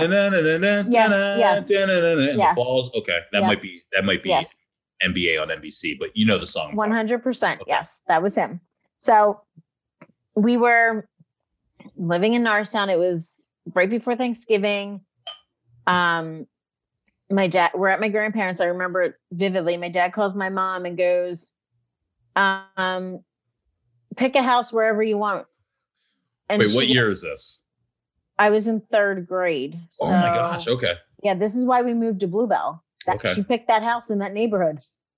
Um, and like it's funny, both my parents went to Wissahick, and so like Kelly's parents and my parents were friends in high school. Get the fuck out. Yeah, Yeah. so like they had some of the same teachers we had. They knew they knew the teachers we had. Like they went to school with them. So Your parents and Kelly Brooks' parents? yeah, And they knew each other? yeah, from high school. That's so both your parents Mm-hmm. And both of their parents, both of Yes. her parents. Yes. That's wild. Yeah. And uh um Melissa McQuaid, she was a year above us. Yeah. Her dad and my dad are like our best friends. Her dad is my brother's god godfather. Yeah. So crazy, right? That is. But yeah, so we were at my grandparents and my dad had said, called my mom and said, pick a house wherever you want when we're moving. And they wanted to get us out of the Norristown school district eventually. Um, so yeah, so he it's funny, he played the lottery and he went up to do like give his numbers. Well, the girl gave him a quick pick instead of the numbers he wanted. He's like, I'll just take it. She's like, I'm sorry, whatever. He's like, I'll just take the ticket. Took the ticket, put it, he worked at um Genuardi's at the time, put it in his meat coat because he was a meat manager, put it in his pocket. Didn't think anything of it, hung his or hung his meat coat up, went left for the day. The next day, emptied his pockets, threw threw everything in the trash. Didn't think about the lottery ticket. Just like in TV. legit, legit. This is how it happened. Didn't think anything about it. He said he had this weird feeling. He checked the trash. Thank God they didn't take out the trash. Pulled out the ticket, checked the numbers, and he had won. And it was all because the girl screwed up his ticket, and that's the ticket he won on. Wow. So he ended up winning 1.9 million. Yep. Yeah, it's a true story. Um, so we moved to Blue Bell. The taxes had to be a motherfucker. I don't even know. Did That's what they always say about the about the lotteries. Yeah. Yeah, we gotta pay those taxes on it. Yeah, he he did the 21 year, you know, payout. Um, at the time, at the time, he at, at- eventually he, you know, pulled the rest of it out at one point. Um, but yeah, so that's pretty much why we moved. And now, mind you, both my parents still worked after winning. Yeah. We, I worked, my brother worked growing up, so it wasn't like we were, you know, because we won this money, we were given whatever we wanted. But we were able to that move. you got that 93. What was it? 93 what? Uh, Grand Am. Yeah, you got that 93 grand. Damn, that had to be I mean, they just mean- gifted that to you. Yes, it was a gift. Spoiled. And a spoiled ass child I that- was, wasn't I? the eight-year-old Grand Am. Hey, I was just thankful to have a car, but I was like, like they said, if you pay, you have to pay for your insurance and your gas, or else we're taking the car away. And don't you know, I worked my ass off to be able to have that car. And I, I since I was the oldest in our class, because the cutoff was September 1st for school. Mhm. My birthday is September 17th. So ah. I had to wait a whole year to go at Catholic school when I started in Norristown. So that being said, I was the oldest, so I was one of the first ones to be able to drive. So I was driving everyone to school and after practice, driving everyone home. So I wanted to have that car. I was like, I'm Yeah. the chauffeur. Like I, it's our friend time. This is our time in the morning and after school to like socialize and catch up. So I wanted to have the car, and I was like, I will work my butt off to keep that car. But yes, my father did win, win the lottery. What's your perception of your like your life? You're in third grade. You- win 1.8, 1.9. Would you say 1.9? Nine. 1.9 million. I mean, your parents work, but like, is there like a we're rich or like a now when I hear that, I go 1.9, that's not a lot of money. Right. When I it's, think it's about really that was that was 30 years ago. but then it was, yes. right, right. When you think about right now, but when you think about right, how do you have you have brothers and sisters? I have a brother, yes. he's You have a brother Mhm. uh younger. So yes. so when you think about you're in uh, uh 93 you're in uh like fourth grade fifth grade um you've got a long life and your brother has a, a long life that they need to pay for uh college is i'm assuming in all the right it just Mhm. feels more like 1.9 million dollars is enough to set your future up but not necessarily live uh, the life that you want to live without having to continue to make money. Right. It's true. I mean, we, like I said, they both worked. Um, we got to go on more vacations probably than we would have Right, had we can have fun. had the money. We can have Yes. fun, Yes. but, mean, we, we- but we we can't live go- like the Bankses. Yeah. Yeah. Like we, we can enjoy our life, Mhm. but we're both, we're all going to work for what we have. And we just have this extra cushion to, you know, do some other things that we didn't think we could do. But what was your perception of that being a kid? As a kid, I, I- would think that's not a hard. That's a hard thing to grasp. I would think we just won the lottery. Yeah, Oh it God. was. It definitely was. Um, it was one of those things, you know, you're moving too, and they're like, we're moving. And that was like heartbreaking. I didn't want to move. I was so mad. I was like, why'd you win the lottery? Why are you doing this to me? I mean, you're a kid. You don't want to leave your friends. And we were living in a twin in Norristown, and my two best friends were on the same street. So one lived two houses up, one lived four houses down. And you don't want to leave all your friends and what you're used to in your school and mm. start over. And I was so mad. I remember crying and not wanting to move and leave. And I mean, as I got older, yeah, it was nice to have that, you know, to be able to have the parties at our house. There, and I was gonna say you had that. house. Then they showed you that basement, and you went, yeah, "Shit, and this might I mean, work out. was- this might could do something for me." it, it did work out. Like I said, we had the parties, we had people over all the time, and it was nice to be able to, you know, go on vacation. And we went, we did like a full trip, like up the coast to Maine and back, and we did all the Hall of Fames for. We did the football and baseball and hockey Hall Oh. of Fame. So we did those. So it was like things we probably wouldn't have been able to do if we didn't have the money. We would we definitely wouldn't have done. Yeah, But having it, it was a nice, you know. My father's like, I want to take you guys on vacations. I want to do things. So this is what we're going to use the money to do and to pay for the house. was that a change for you coming from like Norristown and then and then moving to Blue Bell and having security I mean, financially? like, uh, At the time, I don't think I thought of anything like that. It was it was more like, all right, well, at least we're in a neighborhood with kids. There's other, you know, there's kids in the neighborhood, a lot of them, which was good.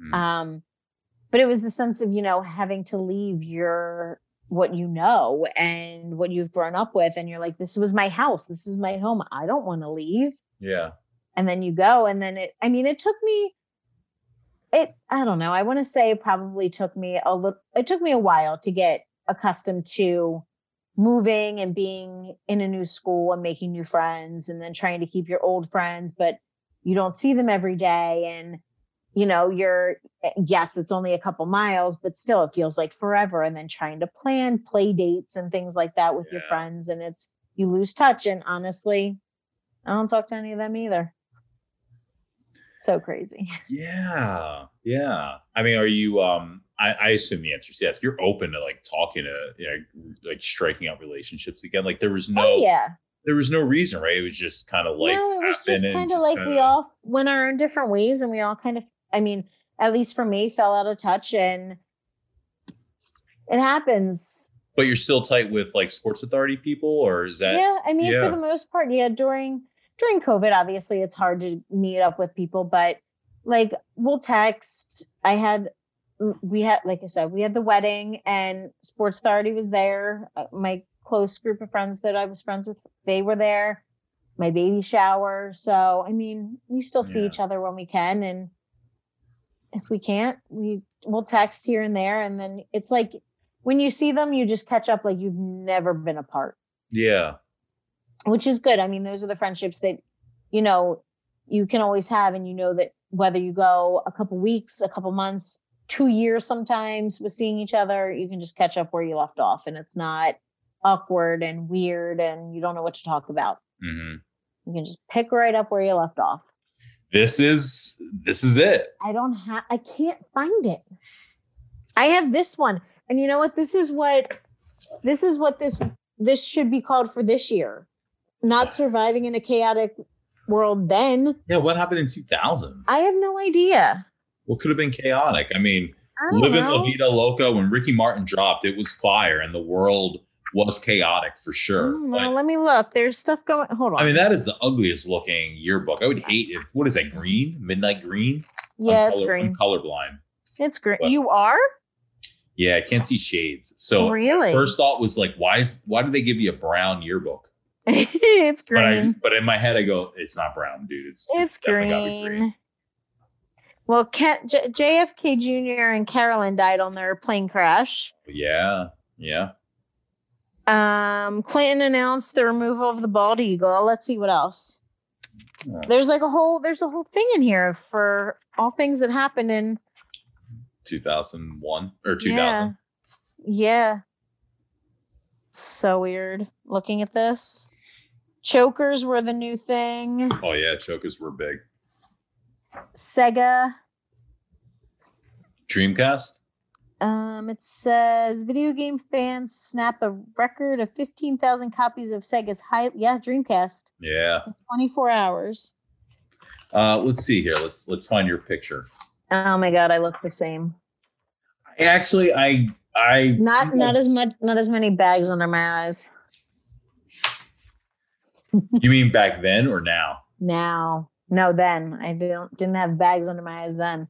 Um, field hockey Field Nine. hockey. nine through twelve. Yep. Key club ten Yep. through twelve. Lacrosse nine. Yeah. Nine. and students against drunk driving, which a lot of your athlete, uh, your co-athletes were involved in. It seems, I feel like.